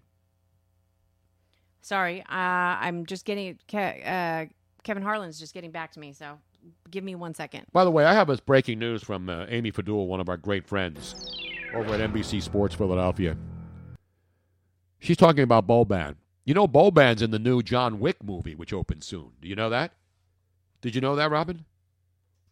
Boban on the 76ers is in the John Wick I did not know. Yes. That. Sorry. So Kevin Car- Kevin Harlan said three o'clock. Oh, Kevin Harlan's coming on? Yes. All right. God, I love Kevin Harlan. Nothing makes a a basketball game sound more like a playoff game than Kevin Harlan at the mic. God, he's so good. And you heard the call at the very end. He gets it. He knows how to do it. He knows when to be down here and when to take it up a couple of notches and then when to take it way over the top. The best basketball play-by-play guy in America. And there's some great basketball play-by-play guys. But the great Kevin Harlan from TNT will be joining this program in a ha- about uh, less than a half an hour from now. Yes. Call your neighbors, wake your friends. But back to the uh, Amy Fadool update on Boban. Boban asked why he was such a fan favorite so quickly. Quote, I don't know. It's good to be like that, though. Maybe because of energy. I really enjoyed it, and being one of the fans' favorites, that gave me an extra boost, an extra power. Did she realize that, that Boban realized he really hasn't been playing because every time they put him in, they're worried about him screwing the game up? Listen, I love the guy. But I believe his future is in acting. We said about we talked about this Yes. last He last has week. A very unique look. He's hitting that John Wick. he could be one of the new Bond villains. Again, because he has a unique look. So this isn't an insult to his looks, his ears, his physique. There are people who have, like, for example, the guy who played Chewbacca got that role. He wasn't a good looking man, and he was uh, actually under a suit. And he was a legend. The guy, remember the guy who played Chewbacca in all the movies finally Yes. died Yeah. recently? I think it was last week or two weeks ago. He was discovered. He actually, I think he auditioned, if, if I read the story right and he wasn't a well he wasn't an actor he didn't it was just he was tall and he was unique and so they hired him same thing with Boban he's going to get a lot of movie he already Yeah. is he's getting big movie roles people are asking him if they can be in their movie in his movies now could you imagine that as a as a Bond villain he'd be perfect well, remember uh, Jaws the guy Jaws who was Richard Kiley I the guy who played Jaws act, though. you don't have to act did the guy who played Jaws, Richard Kiley, True, who we got a chance true. to meet, he was in a lot of movies. He's a he's a method actor. He's a it's it's about his it's not about anything but his look. He's a uniquely talented person. And I don't I mean that respectfully. I don't mean that in a freakish kind of way. uniquely. He's got selling points. He, he There's a lot of tall guys. Not every tall guy has unique selling points. You know, tall guys are a dime a, do- a dozen, especially when they're trying to find a tall chick and not a five foot two or a five footer. Although you ever notice a lot of tall guys have like five foot chicks. yes, which I have a big problem with. Why, Robin? It's their a- choice. As a tall, their body, their height, their choice.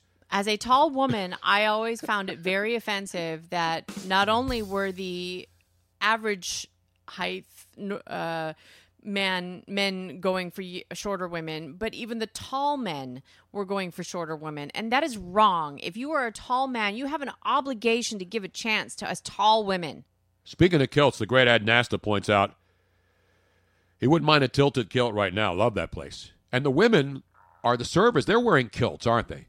So you were you failed. You were in the building. You've been to a tilted kilt, and I asked you if women wear kilts, and you didn't have they, the answer. I said traditional. They are not traditional. They're wearing like the little short schoolgirl kilts, which is not traditional by any means. so they won't wear that in the British uh, Isles and Uh, the United Kingdom, no. Robin. And by the way, AJ in Cincinnati once again. Not that I need defending. Wales, Scotland, England, Northern Ireland, all part of the UK, Yes. the United oh, Kingdom, I didn't say the British Isles. it, but it was like the I know there's different. I know there there's Scots and But then you- there's uh, Irish and then there's Brits and But but you said British at first, which is different from the United Kingdom. British and Britain are I understand that, Robin. Okay. I have traveled Just the world. clarifying. I'm a geographical genius. well. Then you didn't get it right the first time. I said it's part of the UK. Well, then that part you were Well, correct. that's what I said first and foremost. I'm correcting the British you. Isles. It's like people who think that they, they don't realize that the Netherlands is Holland. When you say, I'm from the Netherlands, is that near Holland? Holland is a province inside the Netherlands. Exactly. But it's still the same place. Do people say, Oh, I'm from the Netherlands? And then you say, Oh, Holland? And you say, No. Of course you are. Holland and the Netherlands are in the same country, correct? Yes. And most Dutch people kind of go, yeah, whatever. because they're it's it's too difficult to explain. So a, a person from the Netherlands is Dutch. Yes. A person from Holland is Dutch. Yes. A person from uh, name another city, Breda, the north of Holland, No, that's the south. the south of Holland. Are they Dutch? Yes. The people to the north of Holland, which is Maastricht.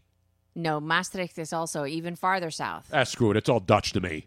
As long as they got weed, hookers, and canals and bicycles, I'm good to go. Here, uh, Trevor from the 203. Miss Robin, I'm a tall guy that's 6'2. What's the minimum height for a girl to date and maximum so I'm not feel, feeling short? So if you, if like an average height woman is anywhere between five foot four and five foot seven That's or the five foot average? eight. That's the average. How do you know? Trust me, I've looked this up before. As a tall woman, I know. So Robin's 5'10, Yes. six feet in heels, six one and really big ass heels. And then she's taller than me, but she's basically two inches shorter than me Right. in many places, actually. But that's just a, that's just a, I don't want to get into my private life here. So anybody that is over six, Guys now or women? yeah, guys, if you are like six one, Isn't it harder for taller women to find guys than taller? Yes, That's my point. but taller guys still are going over the. They're they're like going after the average size woman. What's wrong with that? But if you are taller than average man, you have. I think you know you need to you need to see if there's any tall women out That's there. That's nonsense. That's that's dis- that's discrimination. That's height discrimination. Me, If if- I've dated women. I was, you know, my wife was was uh, five six, five seven, average height. Right. I didn't tower over her, but I've also dated spinners, as we like to call them in the business. Five feet, four nine. I dated a woman that was four foot nine. Robin. Well, let me just put something out there. If if you are a tall man, well no, if you are a man period and you need to have a shorter woman, it usually means that you're not as secure. If you don't have a problem with a tall woman, then you are very secure with yourself. I don't have a problem with any woman, any height. Well, we know any that, weight, Tony any Bruno. age, any just- orientation. Tony says, uh, I'm five six. My first girlfriend in, in college was six feet tall. That is a good see, that's a man that's But, very but secure women, with feel, but women feel. All, it's not the guys not secure. There are women who are like they try to go dating and they're like they can't find men who are even forget about a couple of inches shorter. You know, they, they- women do do tall women want to date guys who are a lot shorter? Um, no, because a lot of times it makes us feel like we're just l- lumbering huge. Let me tell you when the first time I stood next to um, The Rock. It's Yeah. the first time in my life that I felt petite. And You? it was awesome. I'm six feet tall. I stood next to the rock. I felt like a skeleton. I stood next to Greg Oden. Remember at that Yes, party? yes. Greg Oden was like, he, he was like standing next to Goliath in the David and Goliath world that I think is fake news. By the way, we were watching a show about Goliath. They were unearthing uh, where where where he actually supposedly lived, Mm-hmm. and they're finding bones and relics, and actually the town where he lived. Was that where was that Gomorrah? Where did David? Where was David and Goliath from? Was that Sodom and Gomorrah? Was that just the porn I was watching the other night? That Sodom and Gomorrah were were towns. Yeah, Is that where Goliath was from? Where was he from? it was all in the same region down there in the. I've stood next to all these guys: Shawn Bradley, Shaq, Bo the other day. I mean, these guys are. Greg Oden. Not only was he tall, Kareem, Kareem, Kareem, Oh oh. my gosh! When there's a picture of me and I look like I'm five foot tall. Wait, I have breaking news, ladies and gentlemen, from the science desk. We have some. Speaking of science, we have some great Florida updates yes, today. we do. Sh- I wish to get to at least one of them. Yeah, before Kevin Before Harlan Kevin comes on. comes but I want to give this breaking news. It's from CNN on the CNN at CNN, which is a verified account, I still believe, although probably not for long if they keep doing this crap. Ladies and gentlemen, it's the word is in. Bill Nye says it's time to grow up and realize the planet is on fire. It's on fire. It's it's on. It looks like it's raining to me. It, it, it, it couldn't burn now if it tried to because everything is so saturated. But on the the famous late night political show, I get all my news now from late night comedy shows. I used to get comedy from my late night comedy shows. Now I get politics and I get comedy on the daytime news channels, all of them. It's amazing how things come full circle. So, the well known science commentator, this is from CNN, I'm reading verbatim. He appeared on Last Week Tonight with uh, John Oliverio on Sunday and put things bluntly while talking about the Green New Deal introduced by Congresswoman AOC. Now, I want you to know the planet is on not just fire, it's on effing fire. He actually said it because he could drop the bad word because that show's on HBO. Do I, I want to play the clip though. I want to hear Bill Nye the Science Guy cursing. It's on tape, Robin. Should I? I'm I not hooked up here? Am I? Yes. Is the sound on my machine hooked up? Because I want to play this clip. I'm pretty sure you're hooked I'm up. crediting CNN. There's probably a commercial in front of it, even though I'm surprised they still have commercials. But that's just a personal opinion, not really based on facts. But let's go to John Oliver with this important clip. Last Oh, no, no, you're not. I told you. I asked you, Robin. well, that's because Okay. I want to see what Bill Nye is. I don't want to hear John Oliver because I hate Brits. well, you know I love when people come to my country. you know how to change it, Tony. Is it down at the bottom here? Or is it down here? Go down, down, down. Lower.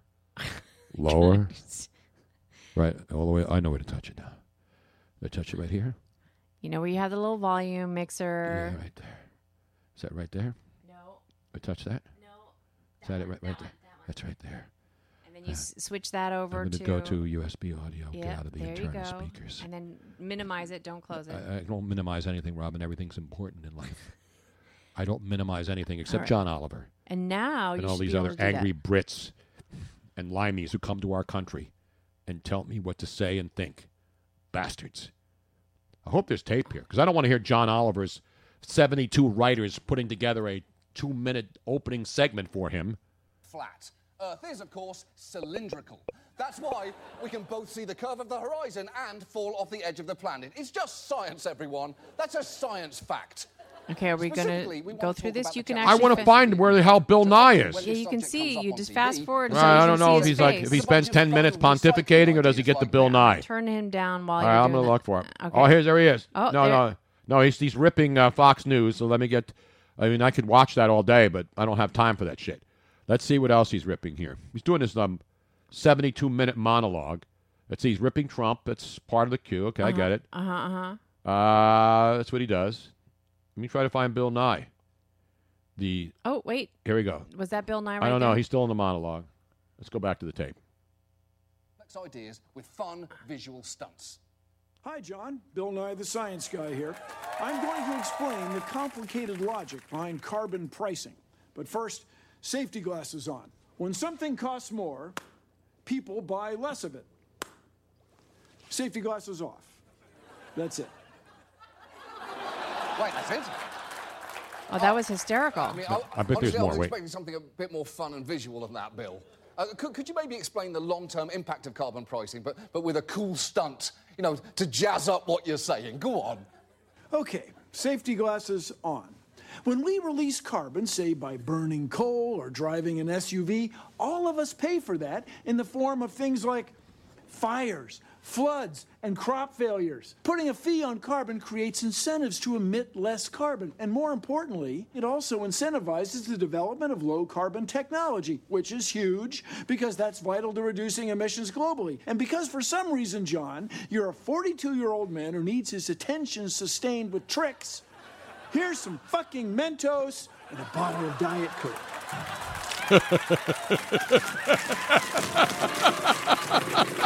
Happy now? Yes, I am happy. That's I the funniest happy. thing Bill Nye's ever done. The Mentos made it fizzy. I love it. I love it, Bill. I love it. I love it. I love it. There you have it, folks. his, his No, there's more. Oh, about there's more? incentivizing new technology is really important, especially because our current low carbon technology strategies essentially hope that this guy stops calling people pedophiles long enough to invent an affordable electric car. And right now, the pedophile to car balance is way off. So, in theory, putting a price on carbon makes complete sense. And you should know that there is absolutely nothing extreme about this idea. Economists across the political spectrum support it, and more than 40 governments worldwide have done it, including the UK, where carbon pricing has contributed to CO2 emissions falling to their lowest level since 1890. That's right. The lowest level since before Mary Poppins danced with chimney sweeps and introduced the Banks children to cocaine. yes, cocaine. Okay, that's funny. You thought the spoonful of sugar was actually sugar? Come on. How do you explain the dancing penguins? She gave those children cocaine and she changed their lives forever. now, now, there are, there are different ways. There are different ways to put a price on carbon. One is cap and trade, where you cap the total amount of emissions that companies are allowed to release, uh, and you let them trade emissions permits among themselves. Or there's the more straightforward carbon tax, which just adds a surcharge to activities that emit carbon. The problem there is mostly the word tax. All right, let me go forward now and find Bill Nye. There's one more shot. segment with We're Bill going to need a lot of different policies. because he does another 10 minutes of, with all this bullshit, but whatever you want. Well, but then he goes back to Bill Nye, Robin. I got to get this last clip on because this is the funniest part because I haven't watched this in advance. Let's, let's go back to so Bill let's Nye. go back. At this point, but by actually This doing is, uh, one of this his is the end of the segment. enjoyable, light-hearted demonstrations. So, Bill, please, please, do you have a fun experiment for us? Here, I, I've got an experiment for you safety glasses on. By the end of this century, if emissions keep rising, the average temperature on Earth could go up another four to eight degrees. What I'm saying is the planet's on fucking fire. There are a lot of things we could do. He just lit the globe on any of them fire. free? No, of course not. Nothing's free, you idiots. Grow the fuck up. You're not children anymore. I didn't mind explaining photosynthesis to you when you were 12, but you're adults now, and this is an actual crisis. Got it? Safety glasses off, motherfuckers. Bill Nye, the X-rated science guy. Wow. Wow. Well, even though he's not really a science guy, it was still funny. God. But you know, listen, that was funny. It was a 20 minute segment, and it took probably a cast of 15 to 20 writers to do that, and it was funny. Imagine if I had a cast of 15 to 20 writers writing me a 20 minute monologue every day. A, I wouldn't be able to read it because it wouldn't be in my own words. So I'll give John Oliver credit for that. But if you're going to do a pontification about the world being on fire, I give him credit for at least making it somewhat amusing and actually pretty funny to hear Bill Nye curse because you don't normally hear him curse. No, no, no, you don't. But I had to get through that whole 20 minutes. Good thing I can fast forward. And, and I, I knew he would finish it off. That was a big finish for John Oliver. And what is it with these Brits and Scots and Wales and Welshmen? And who else am I missing?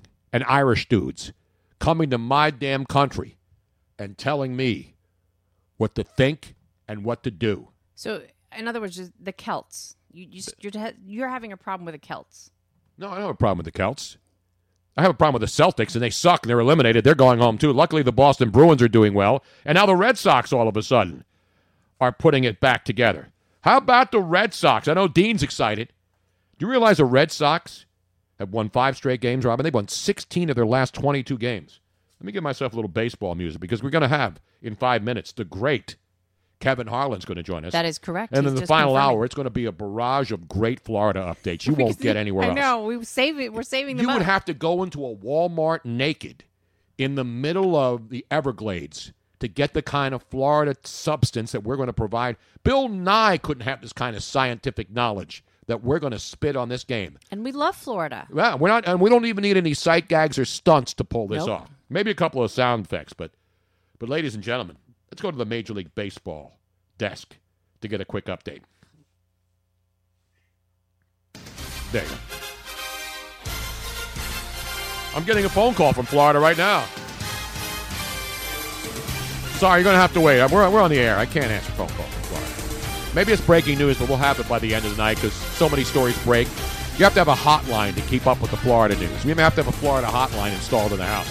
But anyway, on the baseball diamonds, the Milwaukee Brewers in town now to take on the Phillies. Big series in the National League. We know how good the Brewers are. They can bang it. They can bang it hard. Speaking of banging, Milwaukee's pretty good. You know they have the Pfister Hotel there, Robin, in downtown Milwaukee. I frequented that place many, many times. But who will stay hot? The Phillies are hot. First place. The young pitchers putting on a clinic recently. Cole Irvin, we mentioned yesterday, just up. Jerad Eickhoff. Zach Eflin with two complete games. And the young arms coming up strong. Young legs are much stronger, though, especially on women. You got to have legs, and they, you have to know how to use them, too. That's just my tip for the day for all of you young men and women out there playing Major League Baseball or aspiring to be. Hope they get this game in. It's raining. Phillies tonight and the Brew Crew. Aaron Nola will be back on the mound for the Phillies. Meanwhile, I mentioned the Red Sox. You know what happened on the. That, by the way, that's going to be the Monday night baseball game on ESPN, Brewers and Phillies. But the Red Sox, or Sox, S A W K S, Robin, or as the White House calls them, the Red Sox, S O C K S. You know, that's how they spelled it on the. Uh, and people are blaming the president because I'm sure he writes the White House press releases too. But it's stupid. Don't hire stupid interns if you're trying to run a Twitter feed. That's why most of the best Twitter feeds now are being run by sports teams. They're being more funny, they're being more self deprecating, they're doing things that we want people to do and not take themselves too damn seriously. Like put out funny tweets and try not to have too many typos in it so people won't, won't rip you as much. Anyway, so the Red Sox, five in a row, 16 of 22. Meanwhile, the Seattle Mariners, who they bludgeoned yesterday, 13 to 2. Remember when they started, uh, actually started the season 13 and 2? They were the best team in baseball.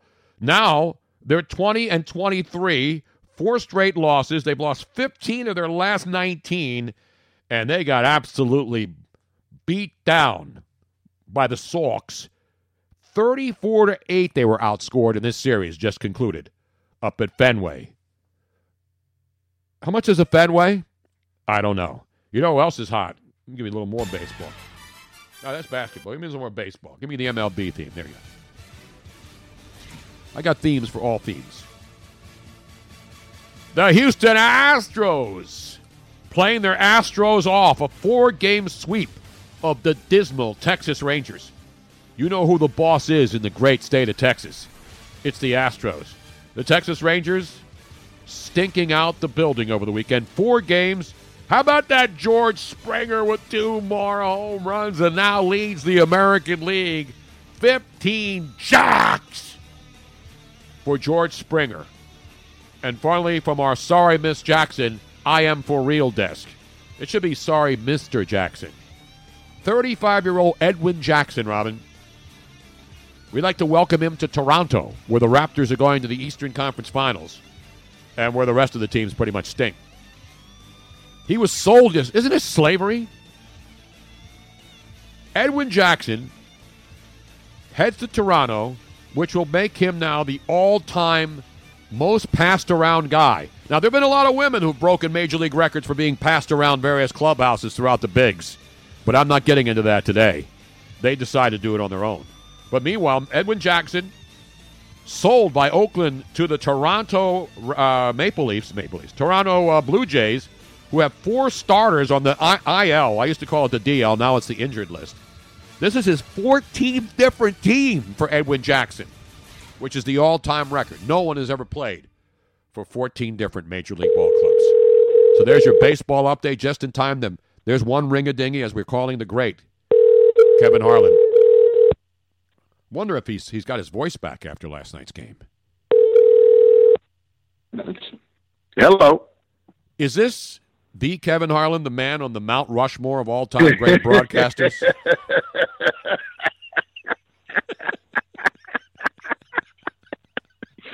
I hear your voice, man, and I just get a big smile on my face. Not as much as I do when I hear your voice on the NBA, on TNT, or Super Bowls, or wherever, or on commercials selling T-shirts. Kevin Harlan. Okay, and fanatics.com. That's right. I can't even get a hold of you anymore. I couldn't even track you down at the Super Bowl. We broke our streak. You were my always my last interview on Radio Row in Atlanta. Oh, You I'm like sorry. disappeared. I think I actually had saw you from a distance, but yeah, for whatever reason, I yeah. Well, we just got to make that just a priority from now on. Damn right. I mean, they, the game should not even start. They shouldn't even even think No. about Super Bowl Saturday night or Friday night festivities or any of the other things without the Kevin Harlan traditional Friday afternoon appearance. Plus, I just love being around you, man. You're one of my favorite guys I've ever met in this business, ever, Well, ever, ever. That means a lot coming from you, man. I mean, everybody loves you, Kevin, and the great game last night. I know Sixer fans are devastated, but I was trying to explain to a lot of fans here when they said that was the worst. I've never felt this kind of devastation in a Philadelphia sporting event. So, are you kidding? Joe Carter hit a home run, walk-off home run in the 1993 World Series. That was pretty devastating. That's the last game of the World Series. As incredible as that shot was, and it's one that will be forever. There'll be a 30 for 30. It's an instant classic. The shot last night, and as as per usual on TNT, phenomenal job calling it and bringing up the level. But I mean, you compare the two, Joe Carter in, in Toronto in 1993 versus the, the the shot last night by Kawhi Leonard. Well, uh, here, here was the great. I didn't know this till four in the morning when I was getting up to go get my get my flight. Is that is that that was the first ever buzzer beating Game Seven series deciding game winning shot ever in NBA playoff history. I know it's unbelievable. And, and I know, I know it. I, I was I was shocked to hear that, and felt great for our crew. We had a wonderful crew that was, you know, like, and, and you know, you know the business, Tony, better than anybody. The to, to make a shot like that happen for the viewer, you've got to have the, the camera guys certainly in the right place, the director, and all the other things. The sound guy picking up the bouncing ball on the rim is once and twice, and you know because it was so quiet in the building, and and so it, everything stood out like you could hear people breathe. It was like weird. It was like so strange because it just hung and it didn't do anything. You know, when you get a home run, it's like a shot and it's gone and bang. I mean, it, the the timing of it is pretty succinct. The thing that was different about last night had the same gravity. Didn't win a World Series, but it was the same big moment, playoff postseason type moment. Is that is that the the outcome was in doubt? And as someone said to me last night, it was it's kind of like like a like in a movie Hoosiers or something like that. Like you know, like if they would take a Jimmy Chitwood shot from the corner, it hung on the rim and it bounced and it bounced and it was slow motion and finally it falls through. So that we had some great people working that game last night, and it was it was really uh, fun to be there. I mean, you've been in big events, you know what that's like. A big moment like that, you don't forget. and You feel lucky that you can cover something like that too. The great Kevin Harlan, and you, and the, the, for you to be now forever memorialized with that, the only first ever in the history of the NBA Game Seven buzzer beating shot to win a series. Yes, I mean you've been, been involved in a lot of great calls at Super Bowls. People like even even your your fake call of the guy running down the field in the San Francisco 49er game is in the Hall of Fame. I mean, if that's not in the Hall of Fame and broadcasting Hall of Fame, play by play Hall of Fame, I mean, when you rank your great moments and of all the great things that you've done, is that 49er fan running on the field in that game up there? Well, I, you know, uh, as again, you know, in this business, you know, sometimes you just kind of get a little slap happy, and the game was horrible, and it was fourth quarter, and there was no one in the stands, and it was two bad teams, and it was the second of those two Monday night games they play in opening weekend, and it was just the guy ran right through. It, it was like he ran. It was like a, he. It was a receiver. He ran right through the slot receiver's position on the line of scrimmage. They, the, the quarterback, Case Keenum, was in the shotgun and ready to get the snap and the defense had their hand in the dirt, and like everybody was, it was they were set to run the play, and then here came this guy right through the thing.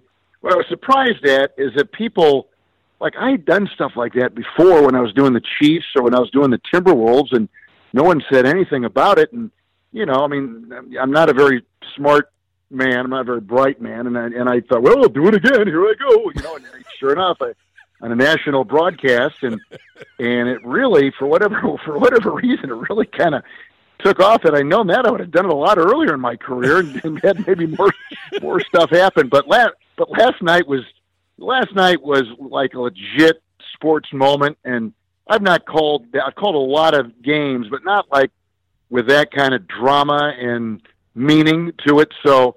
I mean, the first thing I, I did, uh, to be quite honest, I took off the headset and I said, you know, God, you, you've given me a, a, a profession that I love. I love my job. I love the business, and I love doing games. But boy, to bless me with the chance to be witness to something like that, to broadcast something like that, that is that's that's above and beyond, and I won't I won't forget it. I felt pretty lucky to be there. I really did. The great Kevin Harlan. So you're not doing the Eastern Conference Finals, which will be on TNT exclusively, right? Marv's going to do this the series when you've got Marv Albert on your roster, when you've got the greatest voice that this sport has ever known, uh, and there probably will never ever be anyone like him again. As much as he's done, um, he is our guy. He is our horse, and we are riding him. So um, he loves this time of the year.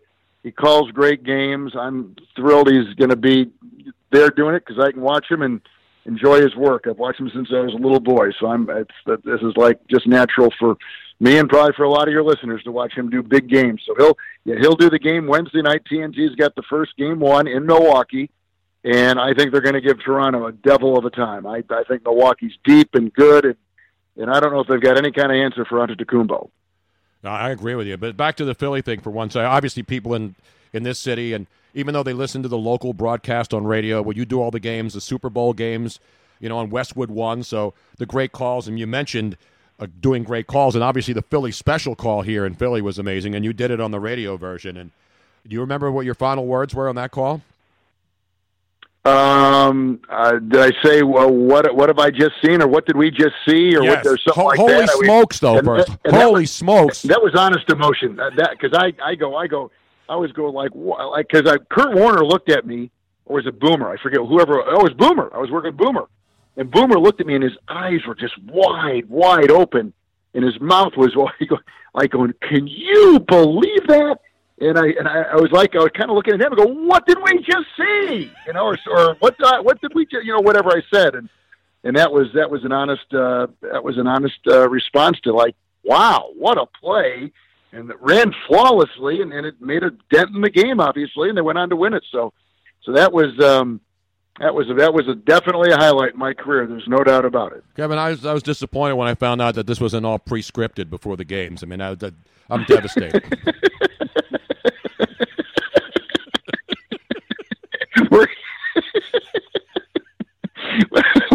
should work on that for the next time. I, I, think the only sport you could script is probably golf. You uh, know, I mean, you could always put the package and that kind of stuff. You really, I mean, people who do the people who mock people who do play by play. You know, this guy reads from a script, and they don't realize, you know, especially at the level where you work and, and all the great broadcasters work. You can't script this stuff. It, that doesn't make you. There's no way you can pull it off without sounding disingenuous.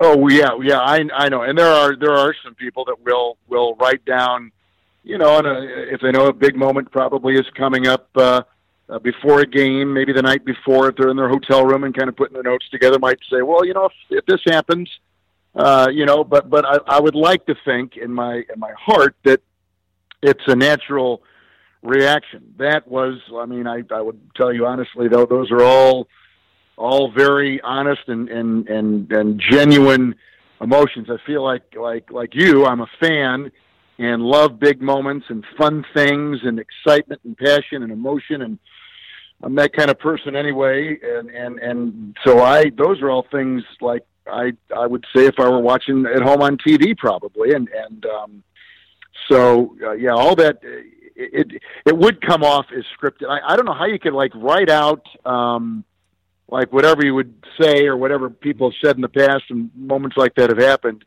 it would i think it would sound like you've written something out. I i couldn't do it. I, but so i've always thought that if you're if it if it's organic and you're i had a producer one time tony tell me that that the best broadcasters always lose themselves in a game. In other words they're so focused they're so uh knee deep in covering the game and their focus and concentration and trying to make sure you've got every box checked and every stat and number correct and you know and and you you are embracing the moment as as a reporter and trying to you know just just really gather in absorb everything that's going on that you hope that you come up with the right words. I mean you hope you come up with the right phrase. You know a lot, I, I would i would guess a lot of broadcasters might have said you know for the win you know like and i've said it hundreds of times so I'm actually kind of surprised and thinking back on it that I wouldn't have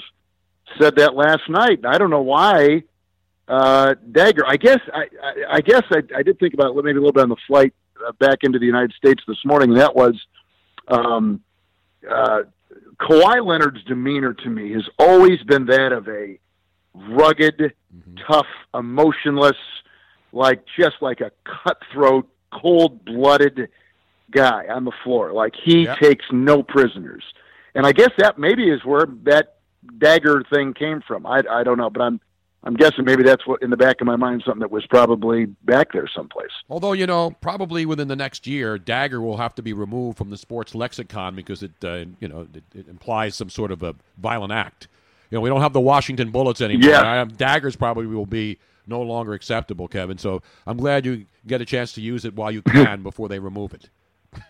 You're, you're right, Tony. Like like I, I've, I've I've used the term uh, right between the eyes, and and I, I feel kind of funny about that because of of just the kind of you know that we've seen a lot of school shootings and things, and and I just I guess I just kind of feel funny about that. I I've used every chamber is filled, and again that has kind of a bad feel about it. I know that when the United States has been in any kind of a wartime uh, position that CBS will tell us when we're when we're calling football games. Don't say uh, uh, he threw a bomb. You know, don't say you know he you know you know or anything like that. So yeah, I mean you got to be kind of. I guess you got to kind of be sensitive to things like that. But then again, I guess the gal in the Game of Thrones used a dagger the other day to get somebody. So maybe I don't know. Maybe Yeah, I agree. I think I think. Game of Thrones should be removed from the airways because it's just so insensitive and the violence and the implied sex and the violence and, and then damn you got damn dragons like blowing up entire cities with with fire breath. I mean that you can't have that nowadays. Yeah, we can't no, have no, no, dragons blo- burning up our cities and getting away with it in this modern day, Kevin Harlan. no, I know it. I know it. You're right, Tony. Truer, truer words have never been spoken.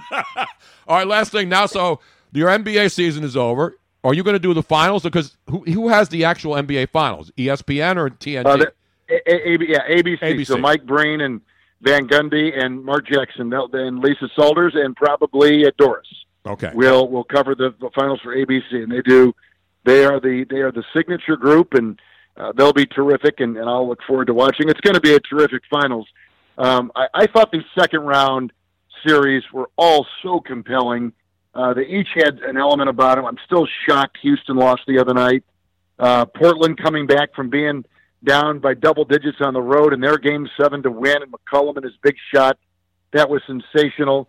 Um, I mean, I mean, I just uh, what what two great sevens the NBA got yesterday. I mean, that was a treat for any basketball fan to sit through those games and watch them. Uh, what a, what a what a gift uh, on Mother's Day for all of us to watch watch those two great games. No, you're absolutely right. And you know, a lot of times when we get into these game sevens and you're expecting, oh, this should be a barn, and it turns out to be a blowout and there's garbage time, and you're like, wow, what? it's still a game seven win. But to get what we got yesterday, including the first ever game winning, buzzer beating game seven shot, that bounced around for an eternity. Last time I saw a shot like that was when I was playing Pop-A-Shot, and the clock was running down, and my last ball bounced to the front, to the back, to the side, to the left. I mean, I went all four corners and finally fell, but the clock had expired, and unlike in the NBA, that shot should have counted, and it did not.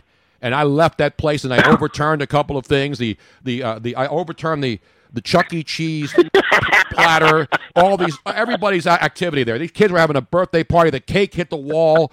The pizza was all over the place. Chucky himself, I was threatening him with physical violence, and it, that's what happens in an emotional time like that. Luckily, in the NBA, as long as the ball's in the air before the clock hits zero, it counts.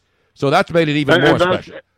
And that's none of us should ever wonder why you've been permanently banned from Chuck E. Cheese. That that is the story that will live in infamy. So, Kevin, now last question: What do you do from now other than rest and not have to worry about talking to idiots on uh, talk shows like me? Football season's coming. in. Oh, So, my what's your next? I'd talk to you every assign- day if I could. I've, I've got uh, I've got to start taping tomorrow the NBA 2K uh, video game series for the league, and uh, that'll be about two three hours a day for about three weeks. Mm-hmm. Uh, they built a little studio here close to our home, so I'll go and, and do that. I've got a, another Fanatics commercial I've got to record coming up, and I'm going to do that. I'm going to do that in a couple days. That takes about an hour and a half. I got to I got to really get lathered up for that baby because they they want a lot of emotion on that read, and and I believe they're dripping in sweat. But uh, I, which which is not a pretty sight, and as the words come out of my mouth now, I'm kind of sickened. But but uh, I'll do that uh, later this week, and so and then, and then I'll be off for a while, and then I'll start preseason football. You know, first of August, like so many of us will. Beautiful. Now, in preseason, you're still doing the Chiefs, right? Uh, I do the Packers. I've Oh, done the the, Green Bay Packers. I did the Chiefs for a couple of years on on TV. Did them nine years on radio, and uh, Tony since 2003, I've done the uh, done the Green Bay Packers. Before that, this is kind of fun. Not funny, but but I, I always like to tell this. I did the Chicago Bears for five years in their preseason package, and the two analysts I work with, the two analysts I work with, Walter Payton, for the final two years of his public life, and then he died later that that that lad we worked uh, one summer. He was feeling sick in the preseason, and uh, later found out later in the fall he had he had cancer, and then died shortly after that. And then Mike Ditka came in to take his place, and I worked three years with Mike Ditka. And Mike always came off the golf course uh, with a cigar into the booth, and he did not he didn't clean up. He just came right off the golf course in, in the hot Illinois weather, right into the booth. Uh, but those are my last two guys before I took the Packer job in '03. That I worked with Walter and worked with Mike Ditka. So I've been I've been pretty lucky. You're one of those. You're, you're the heartland. You're the really the, the heartland of America. When I think of Kevin Harlan, I think of a man who represents the great part of the flyover country that most people overlook these days, Kevin. And I appreciate you for representing the heartland. You're know- still the heartland. I want you to stop sometime. So I want you to stop sometime in the Heartland and visit me. I've been. Oh, you always, going you to always have Bay. a room. You always have a room here with your name on it. Beautiful. I've Well, I, never lo- I love Green. Robin hasn't been to Lambeau. I've been fortunate enough to go there. Miss Robin, come up, come up, come up. Uh, uh, uh, just you, you holler. You tell me when. We're going to go to Appleton too, but you got to go to Appleton because did they build any hotel? I haven't been to Green Bay in a couple of years. You still have to stay and uh, go to the hotels in Appleton if you're going to Packer games. The visiting team stays in Appleton, but in Green Bay, and we're about an hour and a half north of Green Bay, up on Lake Michigan. In Green Bay, they have just completely renovated the Northland Hotel, and the Northland Hotel was where the Packers and the visiting teams used to stay uh, back in the Lombardi era, and back even before that, back in when when Curly Lambeau was was coaching the team in the 30s and 40s. That's the place where uh, Pat Summerall or Ray Scott, one of the two, woke up the morning of the Ice Bowl, and the the operator called to wake him up with a phone call to the room, and she goes, "Good morning, Mister Summerall. It's uh, it's uh, seven thirty in the morning, and it's minus fifteen outside." Wind chill minus twenty two, and have a great day, and and and that's how they woke up uh, to the Ice Bowl in '67. Wow, I could I could talk these stories all, all day, all night, all summer long. And good luck, because the video game thing that really brought back a lot of memories. Because when I was in LA and they had me do the Madden games for a couple of years. I remember sitting. Yes, in the, that's right. Sitting in the That's right. studio. I forgot about that. I would wait for Al Michaels to do his two hours. We'd be sitting in the same studio talking about stocks and which stocks to buy because Al's a big stock guy. And then we, would- Yes, would do his is. two hours in the game. And then I would go in and do my two hour reads. And we would do it every day in Santa Monica for like 54 hours of reading just to do one video Oh. game. And people, and it's, you know, it sounds great because they do an amazing job putting it together, but a lot of it's pretty tedious stuff. It's not like we're laughing and joking. I mean, it's, it's serious work. it's incredibly tedious and and what they'll do for us is they'll make us read some we'll have a uh, a link with an analyst like I'll do it with Doris Burke and she'll be at her uh, ocean front home in Rhode Island and they conference her into me and so we can see each other on a screen and then they'll show video and it's like we're doing the live game where we're calling the game. They'll show the video of a of some random game and then they'll take that and match it to the stuff that is on their video game and then we'll uh, then I've got to read all the names of all the new players that are coming in and trades that have you know it, it's you know it, it's it's a lot. I mean uh, listen I- it's this is very this is not heavy lifting here but it it, it is time consuming and you're right it, tedious is a is a perfect word to use but it's it's kind of it's kind of neat too that your game your name is on mm-hmm. and your voice is on a game that will last for a long time Oh, exactly. No, I, when I say tedious, I don't mean that in a de- derogatory. I mean it's just people think it's oh you're in there and you're just having fun and it's it's hard. It's Time hard. consuming. It, no, it's not even because you know you only they only allow you to do two hours at a time because of the nature of it. Because it can, you know after Right, two hours right, of just right. repeating lines and giving different inflections on the same names and you have to do names and it's going to be even harder for you now, Kevin, because half the league's going to be traded or moved along. So, but they can fix that electronically at least, right? That's exactly what's going to happen, and we got to go in there and do those updates. So, um, so I'll I'll make a trip in in August, and and the the funnest thing I do, to be quite honest, is they'll fly me to L.A. for a day, uh, a night, and then another day, and and uh, I last year I did Bill Simmons. He was a part of the show, a part of the game last year. Did him for four hours. Wow. And the next day did Kobe did Kobe Bryant for four hours. And let me just tell you something, as as a guy that that, that appreciates greatness, Kobe Bryant talking basketball is is perhaps the most fascinating thing I've ever been a part of in, in, in that kind of uh, setting. Uh, he is so smart in the nuance that he operated on. You know, you just think that Bryant would get the ball and drive to the rim and and and take the shots and do all the things he did, but there was so much planning and thought and and and and pre-work and study and and planning involved that really, I mean, this guy he did everything for a purpose. When he practiced a certain shot, he did it because A, B, C, and D, and then he would pass to a guy in a certain position because of A, B, C, and D. Like he had, there were like detailed reasons why he would do what he did, and and and how he would read a defense and the, like the four or five different things he would look for every time he'd come down the floor. Like just like Tony, fascinating, fascinating stuff. If you love the the inner workings of a game, any sport, to hear to hear a master talk about, mm-hmm.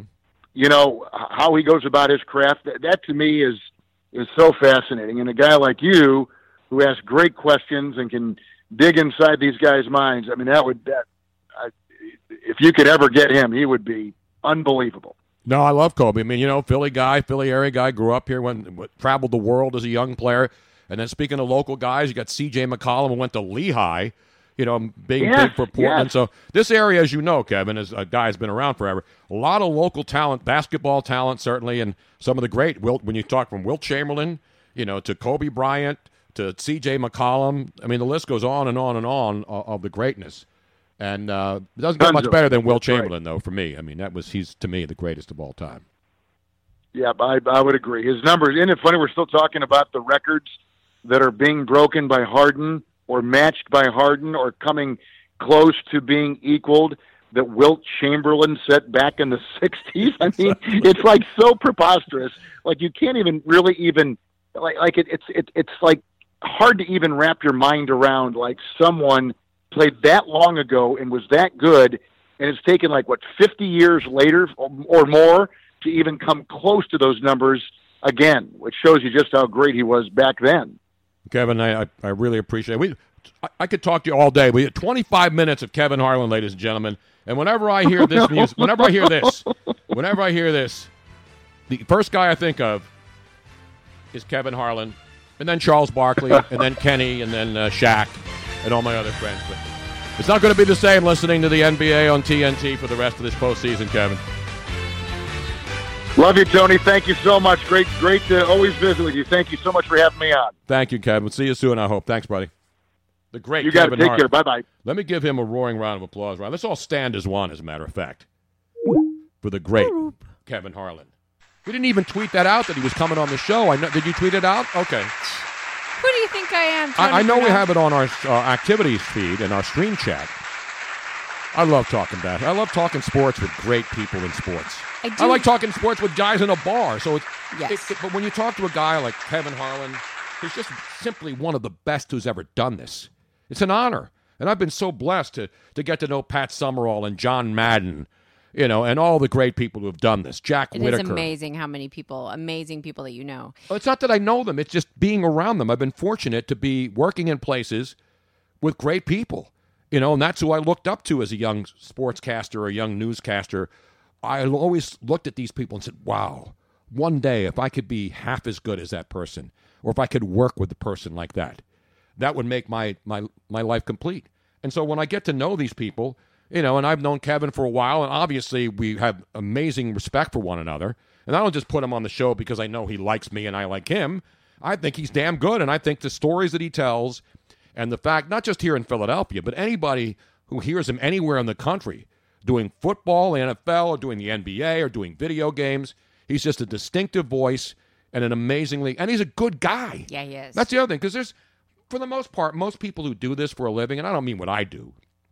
I'm talking about the greats like the Kevin Harlans and the Pat Summeralls and Jim Nantz and you know Bob Costas back in the day. I mean, all these guys who really set the stage. You know, uh, Brent Musburger at CBS doing the NFL on CBS back in the '70s. These are the guys who, who laid the foundation for what sports has become today. Great announcers, great voices, great people who pretty much told you the stories every week. This and then remember, this is going back before the internet, before you had access to the scores and the stats and fantasy and all that stuff. These were the people who taught you how to watch sports, understand sports, and explain sports and enjoy it. So that was a lot of fun. And then, and I love having Kevin on. And we didn't see, get a chance to talk to him at the Super Bowl. I know he was he was right there, and his uh, PR guy, who we always call obstructionist. He's not an obstructionist. He's got to do all the CBS stations. That's his job. When you- you see how it works at Super Bowl I- week, these people have lists. Everybody wants to talk to all the big names. but and I'd then Kevin in- would always come over. But we were in a bad spot this week. We were like in the back row. It was. It It was was an outrage in It Atlanta. was. I hate to do it to the city of Atlanta because I love the dirty South, especially the dirty th- the, the women in the dirty South, extra dirty. By the way, I want to point out that this is one of the cats that people have not seen as often. This is We have a Sir cat cam today. This is, is uh, Sir this is Lawrence, Sir Lawrence, the baby cat, the baby is- uh, ragdoll. up on the uh, the taking taking the Luigi seat for now. I even like Joe Buck's a good friend. People hate Joe Buck in the city, but they actually hate Joe Buck in a lot of cities. Yeah. And Joe Buck actually plays to that because he always says, in fact, if you look at Joe Buck's profile, it says, I'm the guy that hates your city. Because everywhere he goes, people think he's rooting against their particular city. And to me, Joe Buck is one of the greatest broadcasters of all time. I'm talking about strictly as a broadcaster and a guy who who who plies his craft, sound is professional sounding, professional at his presentation and his preparation.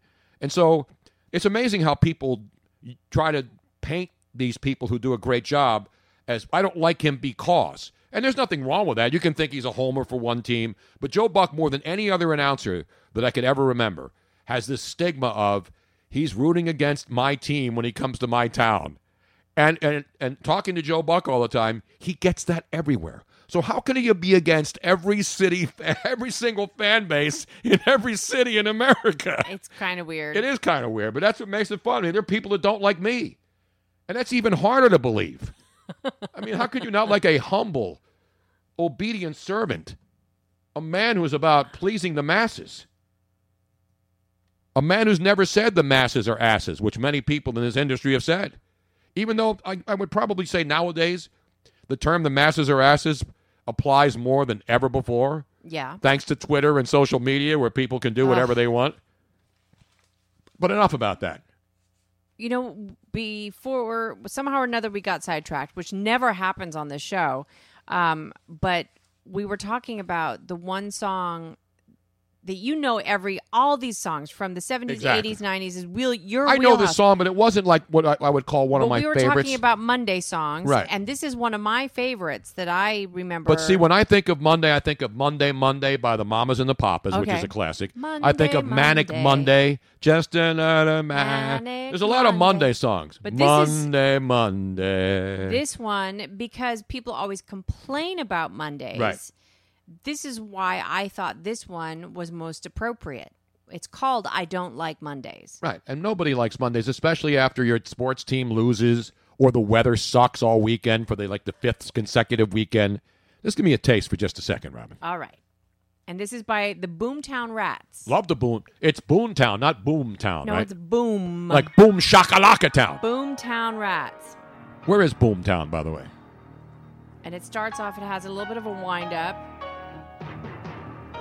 See, I don't like this intro. This sounds like that. This is from this was from the original MTV days. I know, I know the song, but it's not. It's like it's got that. It's from that. Uh, what do you call rock days? Rock opera days. Remember there were all the rock operas. Sounds like a bad musical, but then it gets better a little bit.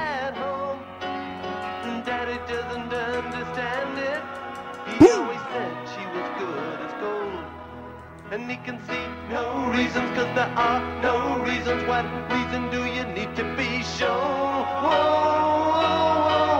Tell me why I don't like Monday. Yeah, see, the hook's okay. I don't like Monday. Tell me why. I don't like Mondays. Tell me why. shoot The whole day down. All right, enough of this song, Robin. This reminds me of the. So I was never a big uh, rock opera fan. Tommy. I don't call this a Yeah, rock it sounds opera. like that. That was the era of the Tommy, uh, Jesus Christ Superstar. They all have that same. I don't know. It's it's a good song. Boomtown Rats. Where is Boomtown, by the way? Because now you know the Well, surfer it was a dudes. British. I believe it was a British. are they Br- uh, Brits? See, that's another thing I don't like. It's it does. I mean, I'm and people are agreeing with me, not because they're supposed to agree with me, and they have to agree with me because I'm the be I'm the man behind the curtain. I'm the all empowerable, powerful powerful Oz, and you're supposed to pay attention to me. The Boomtown Rats were an Irish rock band. Ah, even worse. between 1977 1985. It wa- Wasn't that the whole uh, rock opera rock, the rock group was led era? by the fabulous Bob Geldof. Ah, from the Live Aid band fame. So anyway, I Didn't Bob Geldof say he hated that song, uh, the Christmas song that he wrote? yes he Do, hated ca- it. do you believe it's Christmas? No. What's it called? the Um, one where they have all the different celebrities in it. And they, uh, uh, Do do, they you know it's Christmas? Christmas I hate that song too. all? I hate that song. I don't hate it. I just don't like it. I hate to use the word hate because I even use even hate to hate. I hate to say. You know what I'm saying?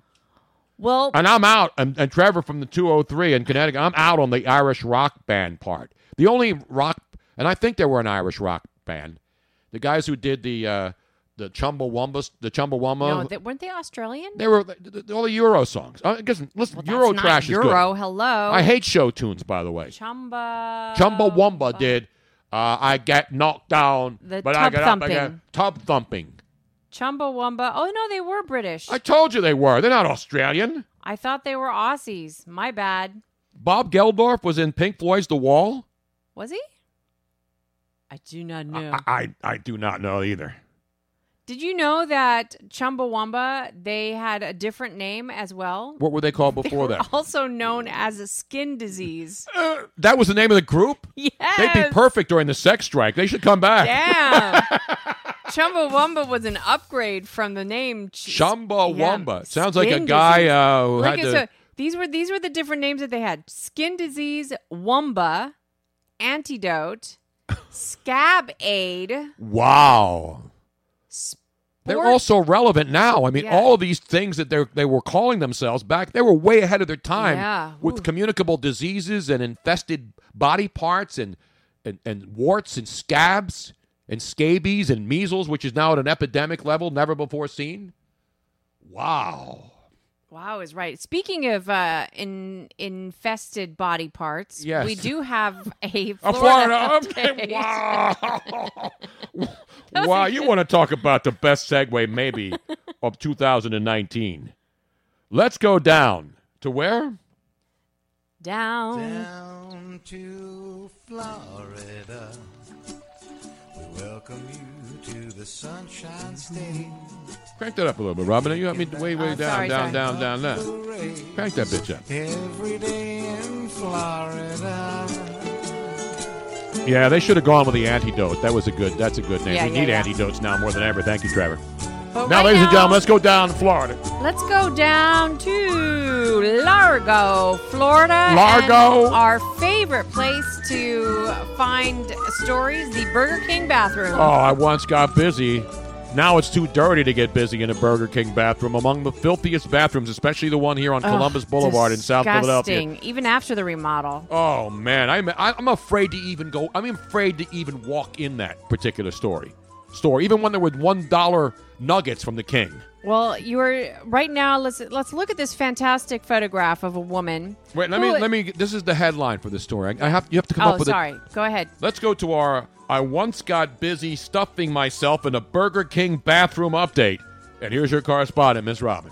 Now, when you see this headshot, the mugshot of this uh, woman, Jamie Janiger Westcott. Actually, she looks kind of hot. She has she the fake doesn't look lips. that bad right No, now. she doesn't look like the typical meth, uh, no, but headhead. considering considering why she was arrested, you would think that she would look way worse than this. Um, and her eyebrows are on fleek. yes. Are they on on are are they on uh, Van Fleek? No, VanVleet, who plays for the Toronto Raptors. I have Uh, no I'm idea. sorry, just.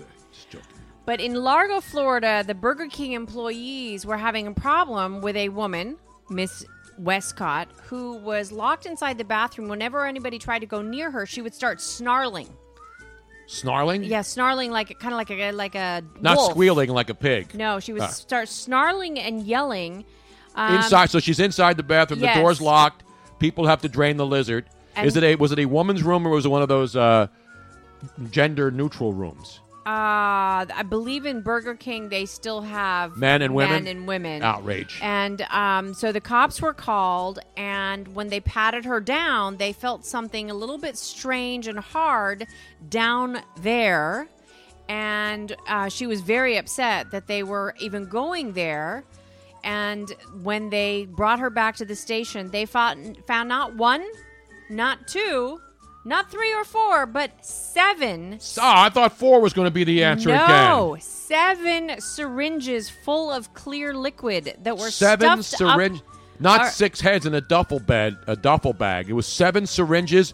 What was she in their pocket? Where were the Where were the uh, syringes, I lo- Robin? uh, this was this was no, they, it was in her vagina.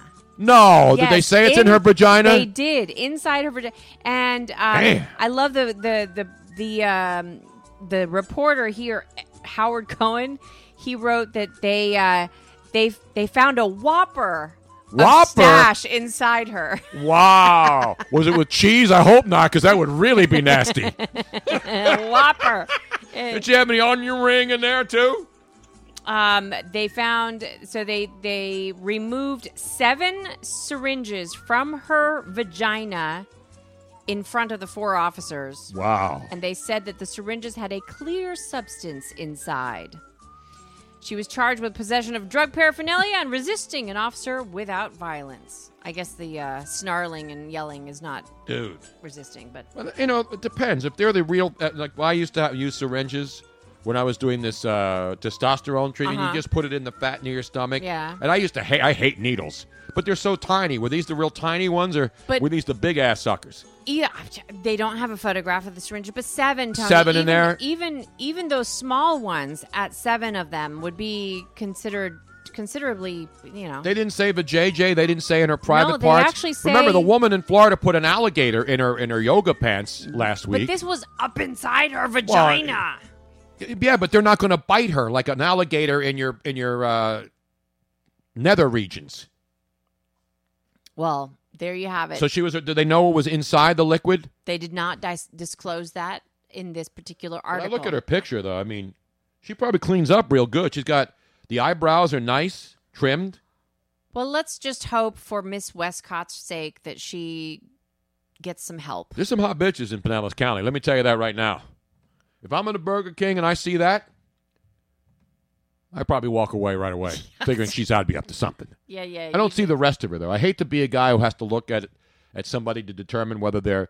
But when you hear this story, you read this story, you would think of the typical mugshot, right? Yes. Of somebody who looks like they're whacked out of their brains. Most of the guys look like they were I know. That's like rolled up on the sidewalk somewhere. to me. This looks like a woman. it- It's not too late for her, so I hope she gets some yeah, help. she needs to clean up. Clean that thing up down there. It's not too Flush late. it out. Get the get a high pressure. Get a pressure washer in there. Get all that stuff out of there. Get all the the, the, the hold the pickles, hold the lettuce, because special orders don't upset us.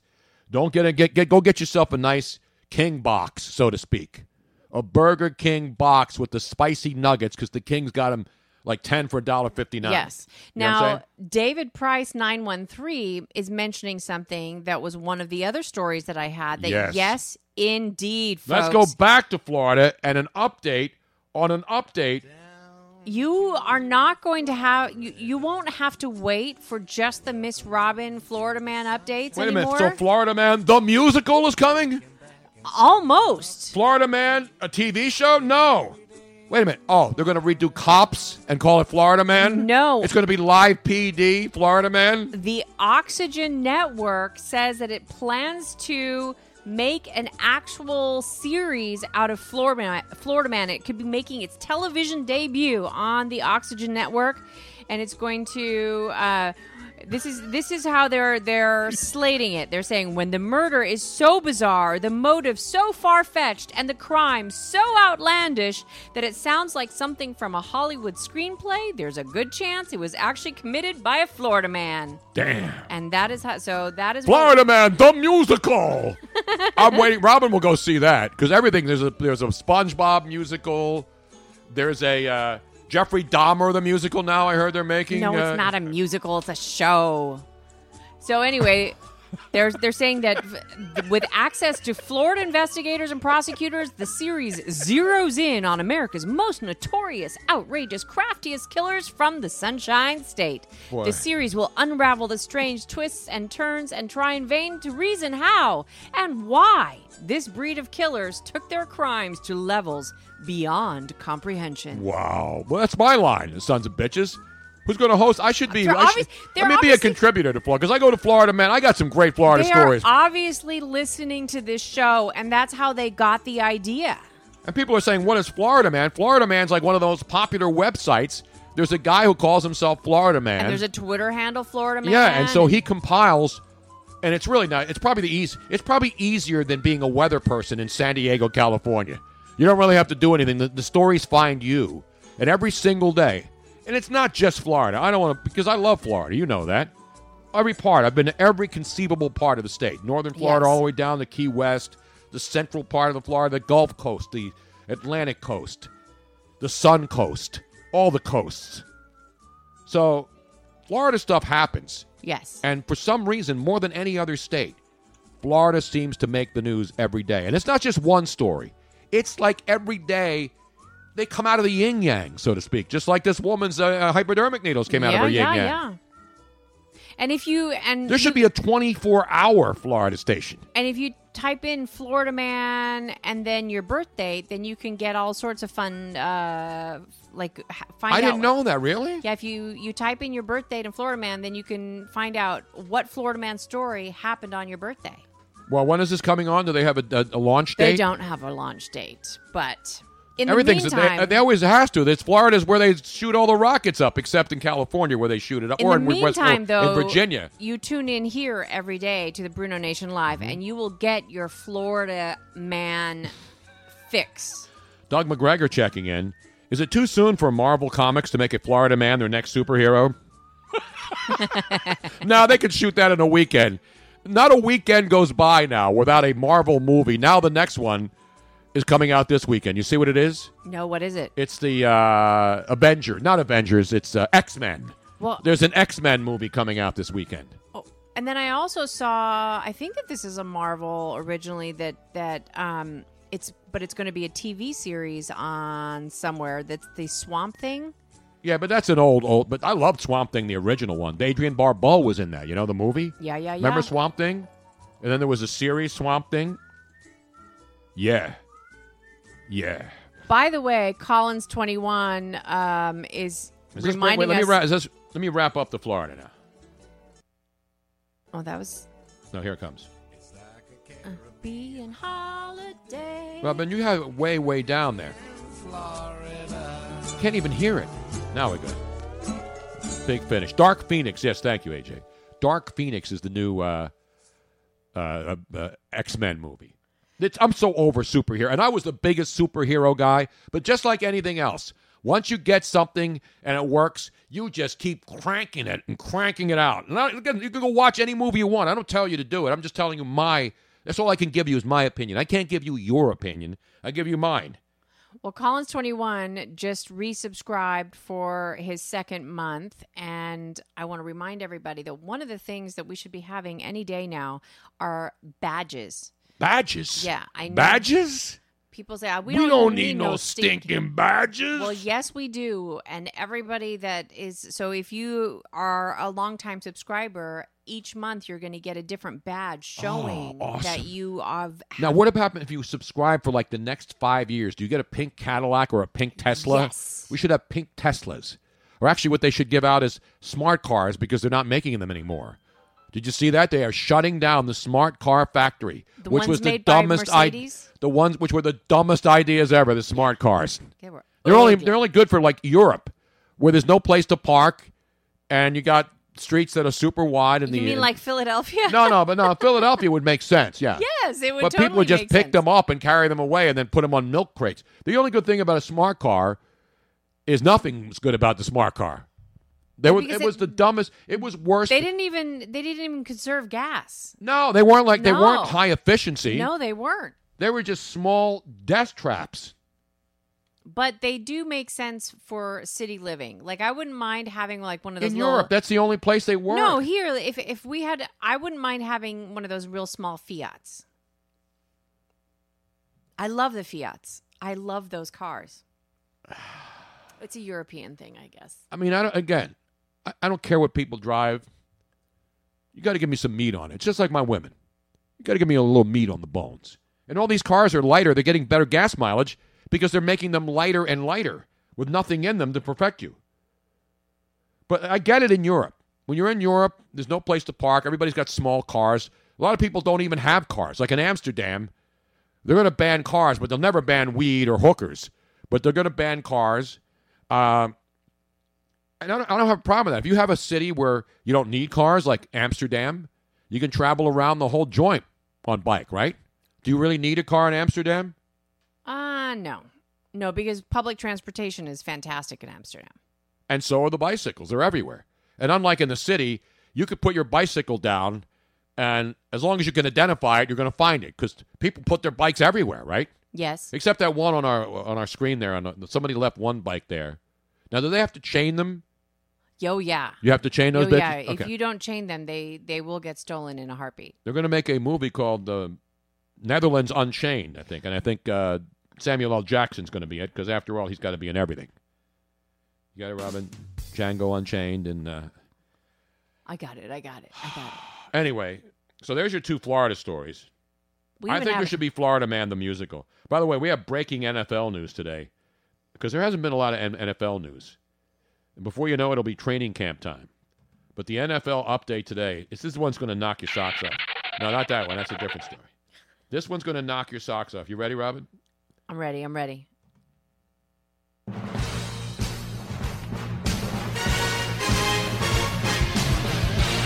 Ladies and gentlemen, particularly my friends out there on the Pacific Coast up in Washington State, where the apples will be coming in this fall. They have signed another quarterback in Seattle to go along with the great Russell Wilson and whoever else they have up there while they're getting rid of everybody else, like Doug Baldwin, who's announced that he's going to retire. Doug Baldwin was cut the other day. You're seeing a lot of guys get cut, guys with contracts they want to try to dump to get under the cap so they can sign more players. But guess who Seattle's signing? This is bigger than the Eagles adding Cody Kessler to the team yesterday, the former Jacksonville Jaguar who was jettisoned. So we gave Jacksonville Nick Foles, they give us Cody Kessler. Cody Kessler obviously is going to be camp meat, as we like to call it around here. But guess who's going to be the camp meat in Seattle? You knew him and you loved him in New York.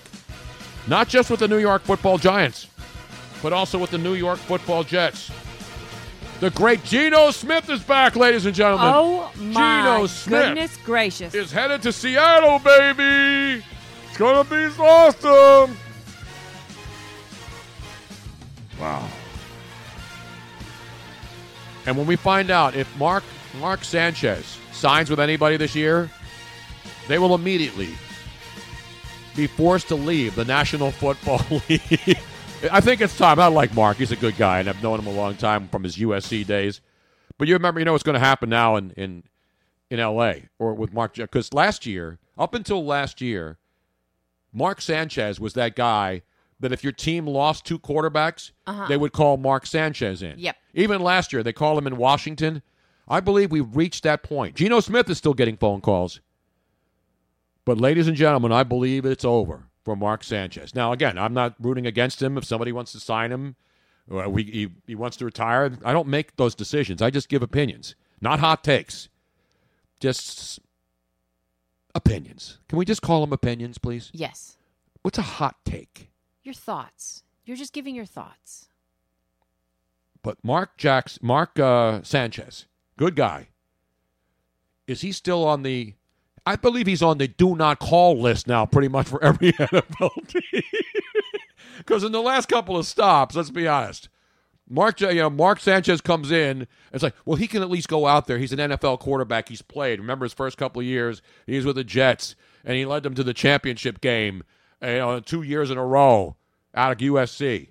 But since then, things have not gone well for Mark. He had the butt fumble. Yeah. And then, of course, you had him with the Eagles, and he played okay. From, but then always something always goes terribly, terribly wrong. And the ugliest, and maybe his final stop was with the Washington Redskins when they lost pretty much anybody who could pick up a football on that team, and they threw him out there, and it was an unmitigated disaster for poor Mark. In my opinion, are hot takes like hot cakes? Not really. Hot cakes are good. Hot takes are bullshit. Let me just. I'm going to put that on my banned list, banned terms. You know what? My, you know it's number one on my ban. It's not a banned word. It could be banned word, bad term, banned terms. It's my banned list, and I don't like lists. But my banned list, Robin. What's number one on my banned list? You know what this is. Not my bandwidth. We still have enough. Um. Oh shoot, I know which one it is. It's the uh It's one that everybody uses I now, know, I especially know, I know. on TV, On TV. housing shows. What uh, guys use it, is- and it- I hate it. yeah, and I it is what it refuse to- No, no. Robin, man cave. Oh, man, man cave. cave is number one on my ban list. Even when man caves were cool, I wouldn't call it a man cave. And now when I see these house hunter shows, and these guys are beach hunters, and the dude goes in there, the strapper dude with his wife, and the dude who's a misogynist, obviously, not as bad as Brian Sims, our Pennsylvania state representative, who still has yet to resign at this hour. And he says, Oh, that's perfect for my man cave. Ugh. Ugh. Man Cave not only jumped the shark, it is now sunk to levels of that are about 50 fathoms beneath the ocean. That's how much I despise that term. Again, if you want to call it man cave, man cave to me is number one on my list of terms that should be banned. So never in my presence, never will I turn on a House Hunter show, House Hunters International, Beach Bargain uh, Bargain Mansions, Beach Bang Bang beach blanket bingo, banging on the beach, any of these damn bad beach shows. Island Hunters. Island Hunters, MILF Hunter. Well, MILF Hunters I'll still watch because they don't care about man caves yeah, there. yeah, yeah. The only the only man cave is the one, the apartment, the day rate apartment that the guy takes the chicks to and does his thing. But they they agree to it, so I call it a bar. I call it a Well, Tony to um at the 203 saying we all call it my bar. my bar. So your yours is the wine cellar. Yes, it- the man cave is now beneath the Titanic. Thank you very much, Trevor. If you and now we know where the Titanic is. What they should do is take a man cave, a ceremonial man cave. Uh-huh. Have like the ch- couple that got divorced and now she's doing the show by herself. Remember the Vegas yeah, couple, yeah, the really yeah. hot blonde? And then they went to uh, Orange County. they moved to Orange County. What were they called? The they were rehab people. They Yeah. were flipping Vegas or one of those things. I flipped him the bird because he was a douche, and his wife was just too hot. And then he had all kinds of health problems, right?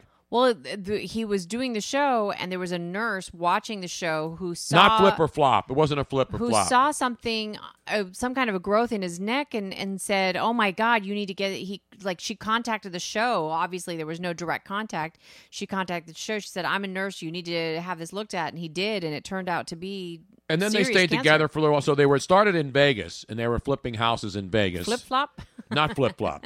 That's what the bitches wear flip- when they when they, when they when they're getting stepped their toes stepped on and they're walking six miles wearing the worst possible shoes. And dudes do this too. I don't want to just make this about women, but women more so than anybody wearing flip flop. I'm talking about like the junky, no, just flat dollar store flip flops. Except when you go to a beach town and they're like eight dollars for a dollar store flip flops because you got you got to get something you have. Not house flippers. No, not Paige Davis. She's got her own show now. My point. Smoking hot blonde. She dumped his ass and now she has her own show. He's completely out of the picture. They kept doing shows together even when they were going through their divorce. But then finally she got his uh, got his ass out of there. And last night we're watching HGTV and there she is with another promo for her new show. And she's by herself. And I can't think of what. Damn it. Robin! You watch this crap I all the time. I don't. I don't Yes, you watch do. that one. That's not one of the ones that I watch. You used to watch those dorks all the time. Uh, flipping. Wait a minute. I have. Oh no, this is. I have breaking news from my favorite site. This, these are the sites I go to on Twitter. It was called Flip or Flop. Flip or flop. I said that at one point. Anyway, you have news. More breaking news. Yeah, this is like this is a CNN breaking news, which means it's fake news, but it's funny. CNN's isn't funny; they think it's real news, but this is this is the break latest from Alyssa Milano, ladies and gentlemen, from the most trusted name in Twitter accounts, the Babylon Bee. Oh yeah, yeah, yeah. The Babylon Bee is one of my favorite, right next to the Onion up there, as far as brilliant everyday ideas on what should happen. Alyssa Milano, ladies and gentlemen, after her weekend sex strike escapades, which means she had no escapades at all, she has now launched a new line of purity rings. That's right. As part of her push for abstinence, I have to open the full story because they don't just give you a headline; they actually write a cannot be story. real. Of course not. It's a joke, Robin. Okay. Play along.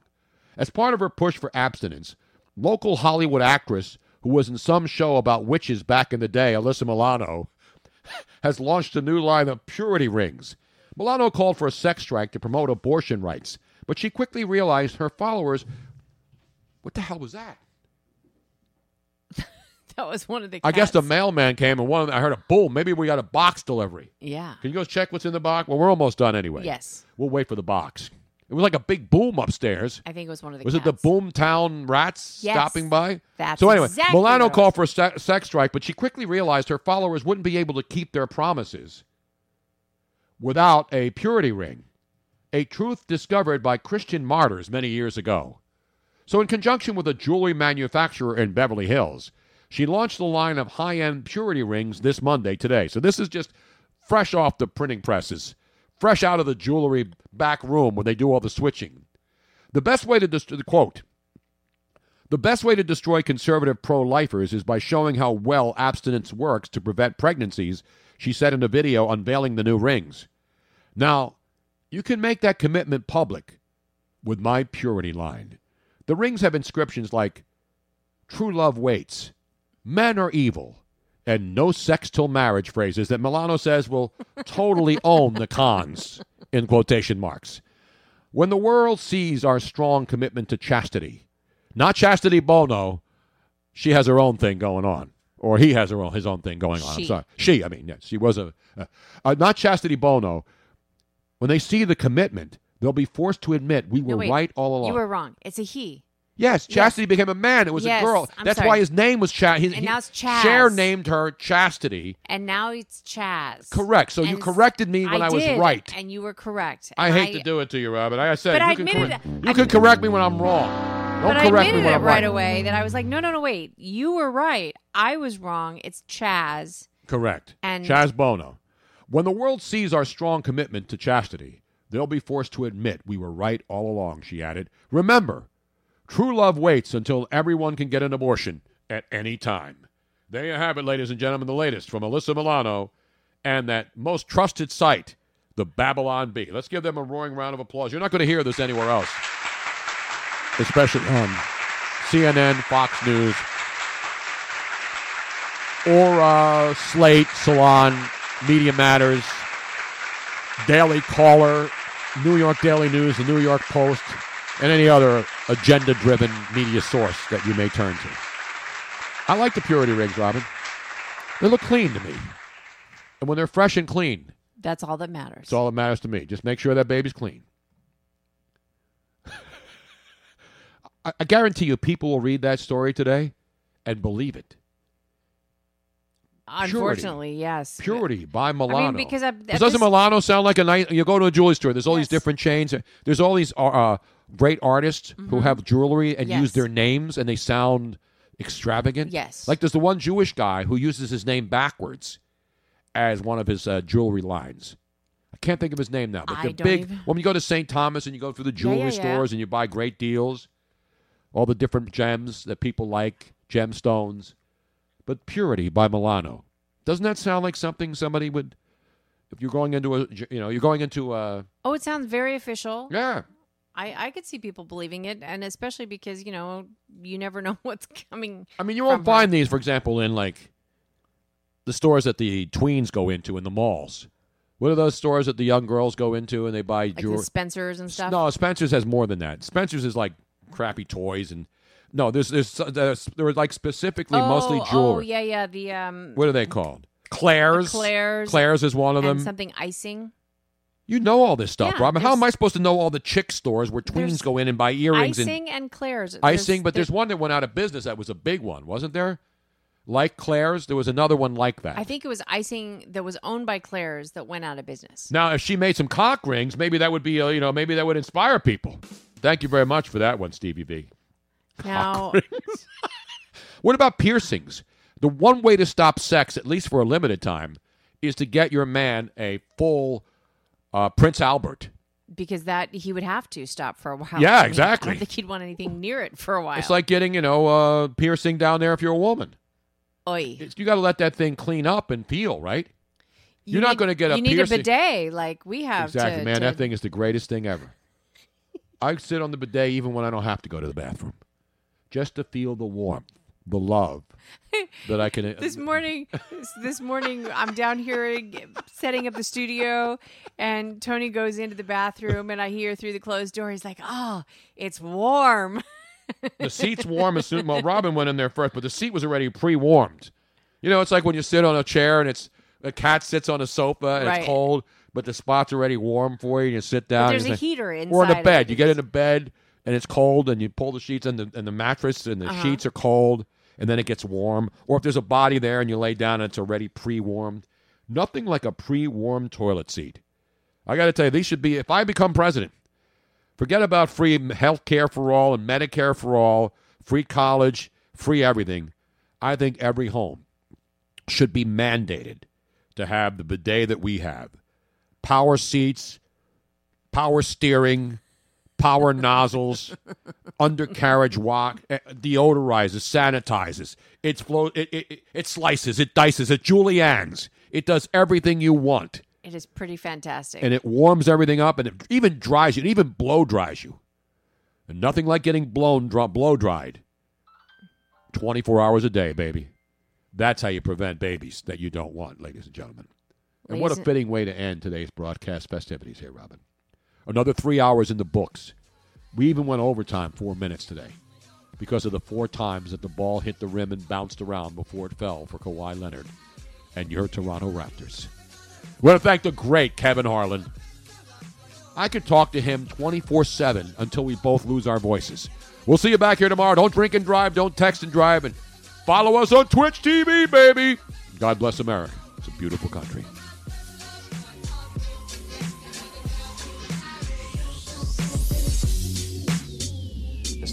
Straight edge on it, so it's very easy.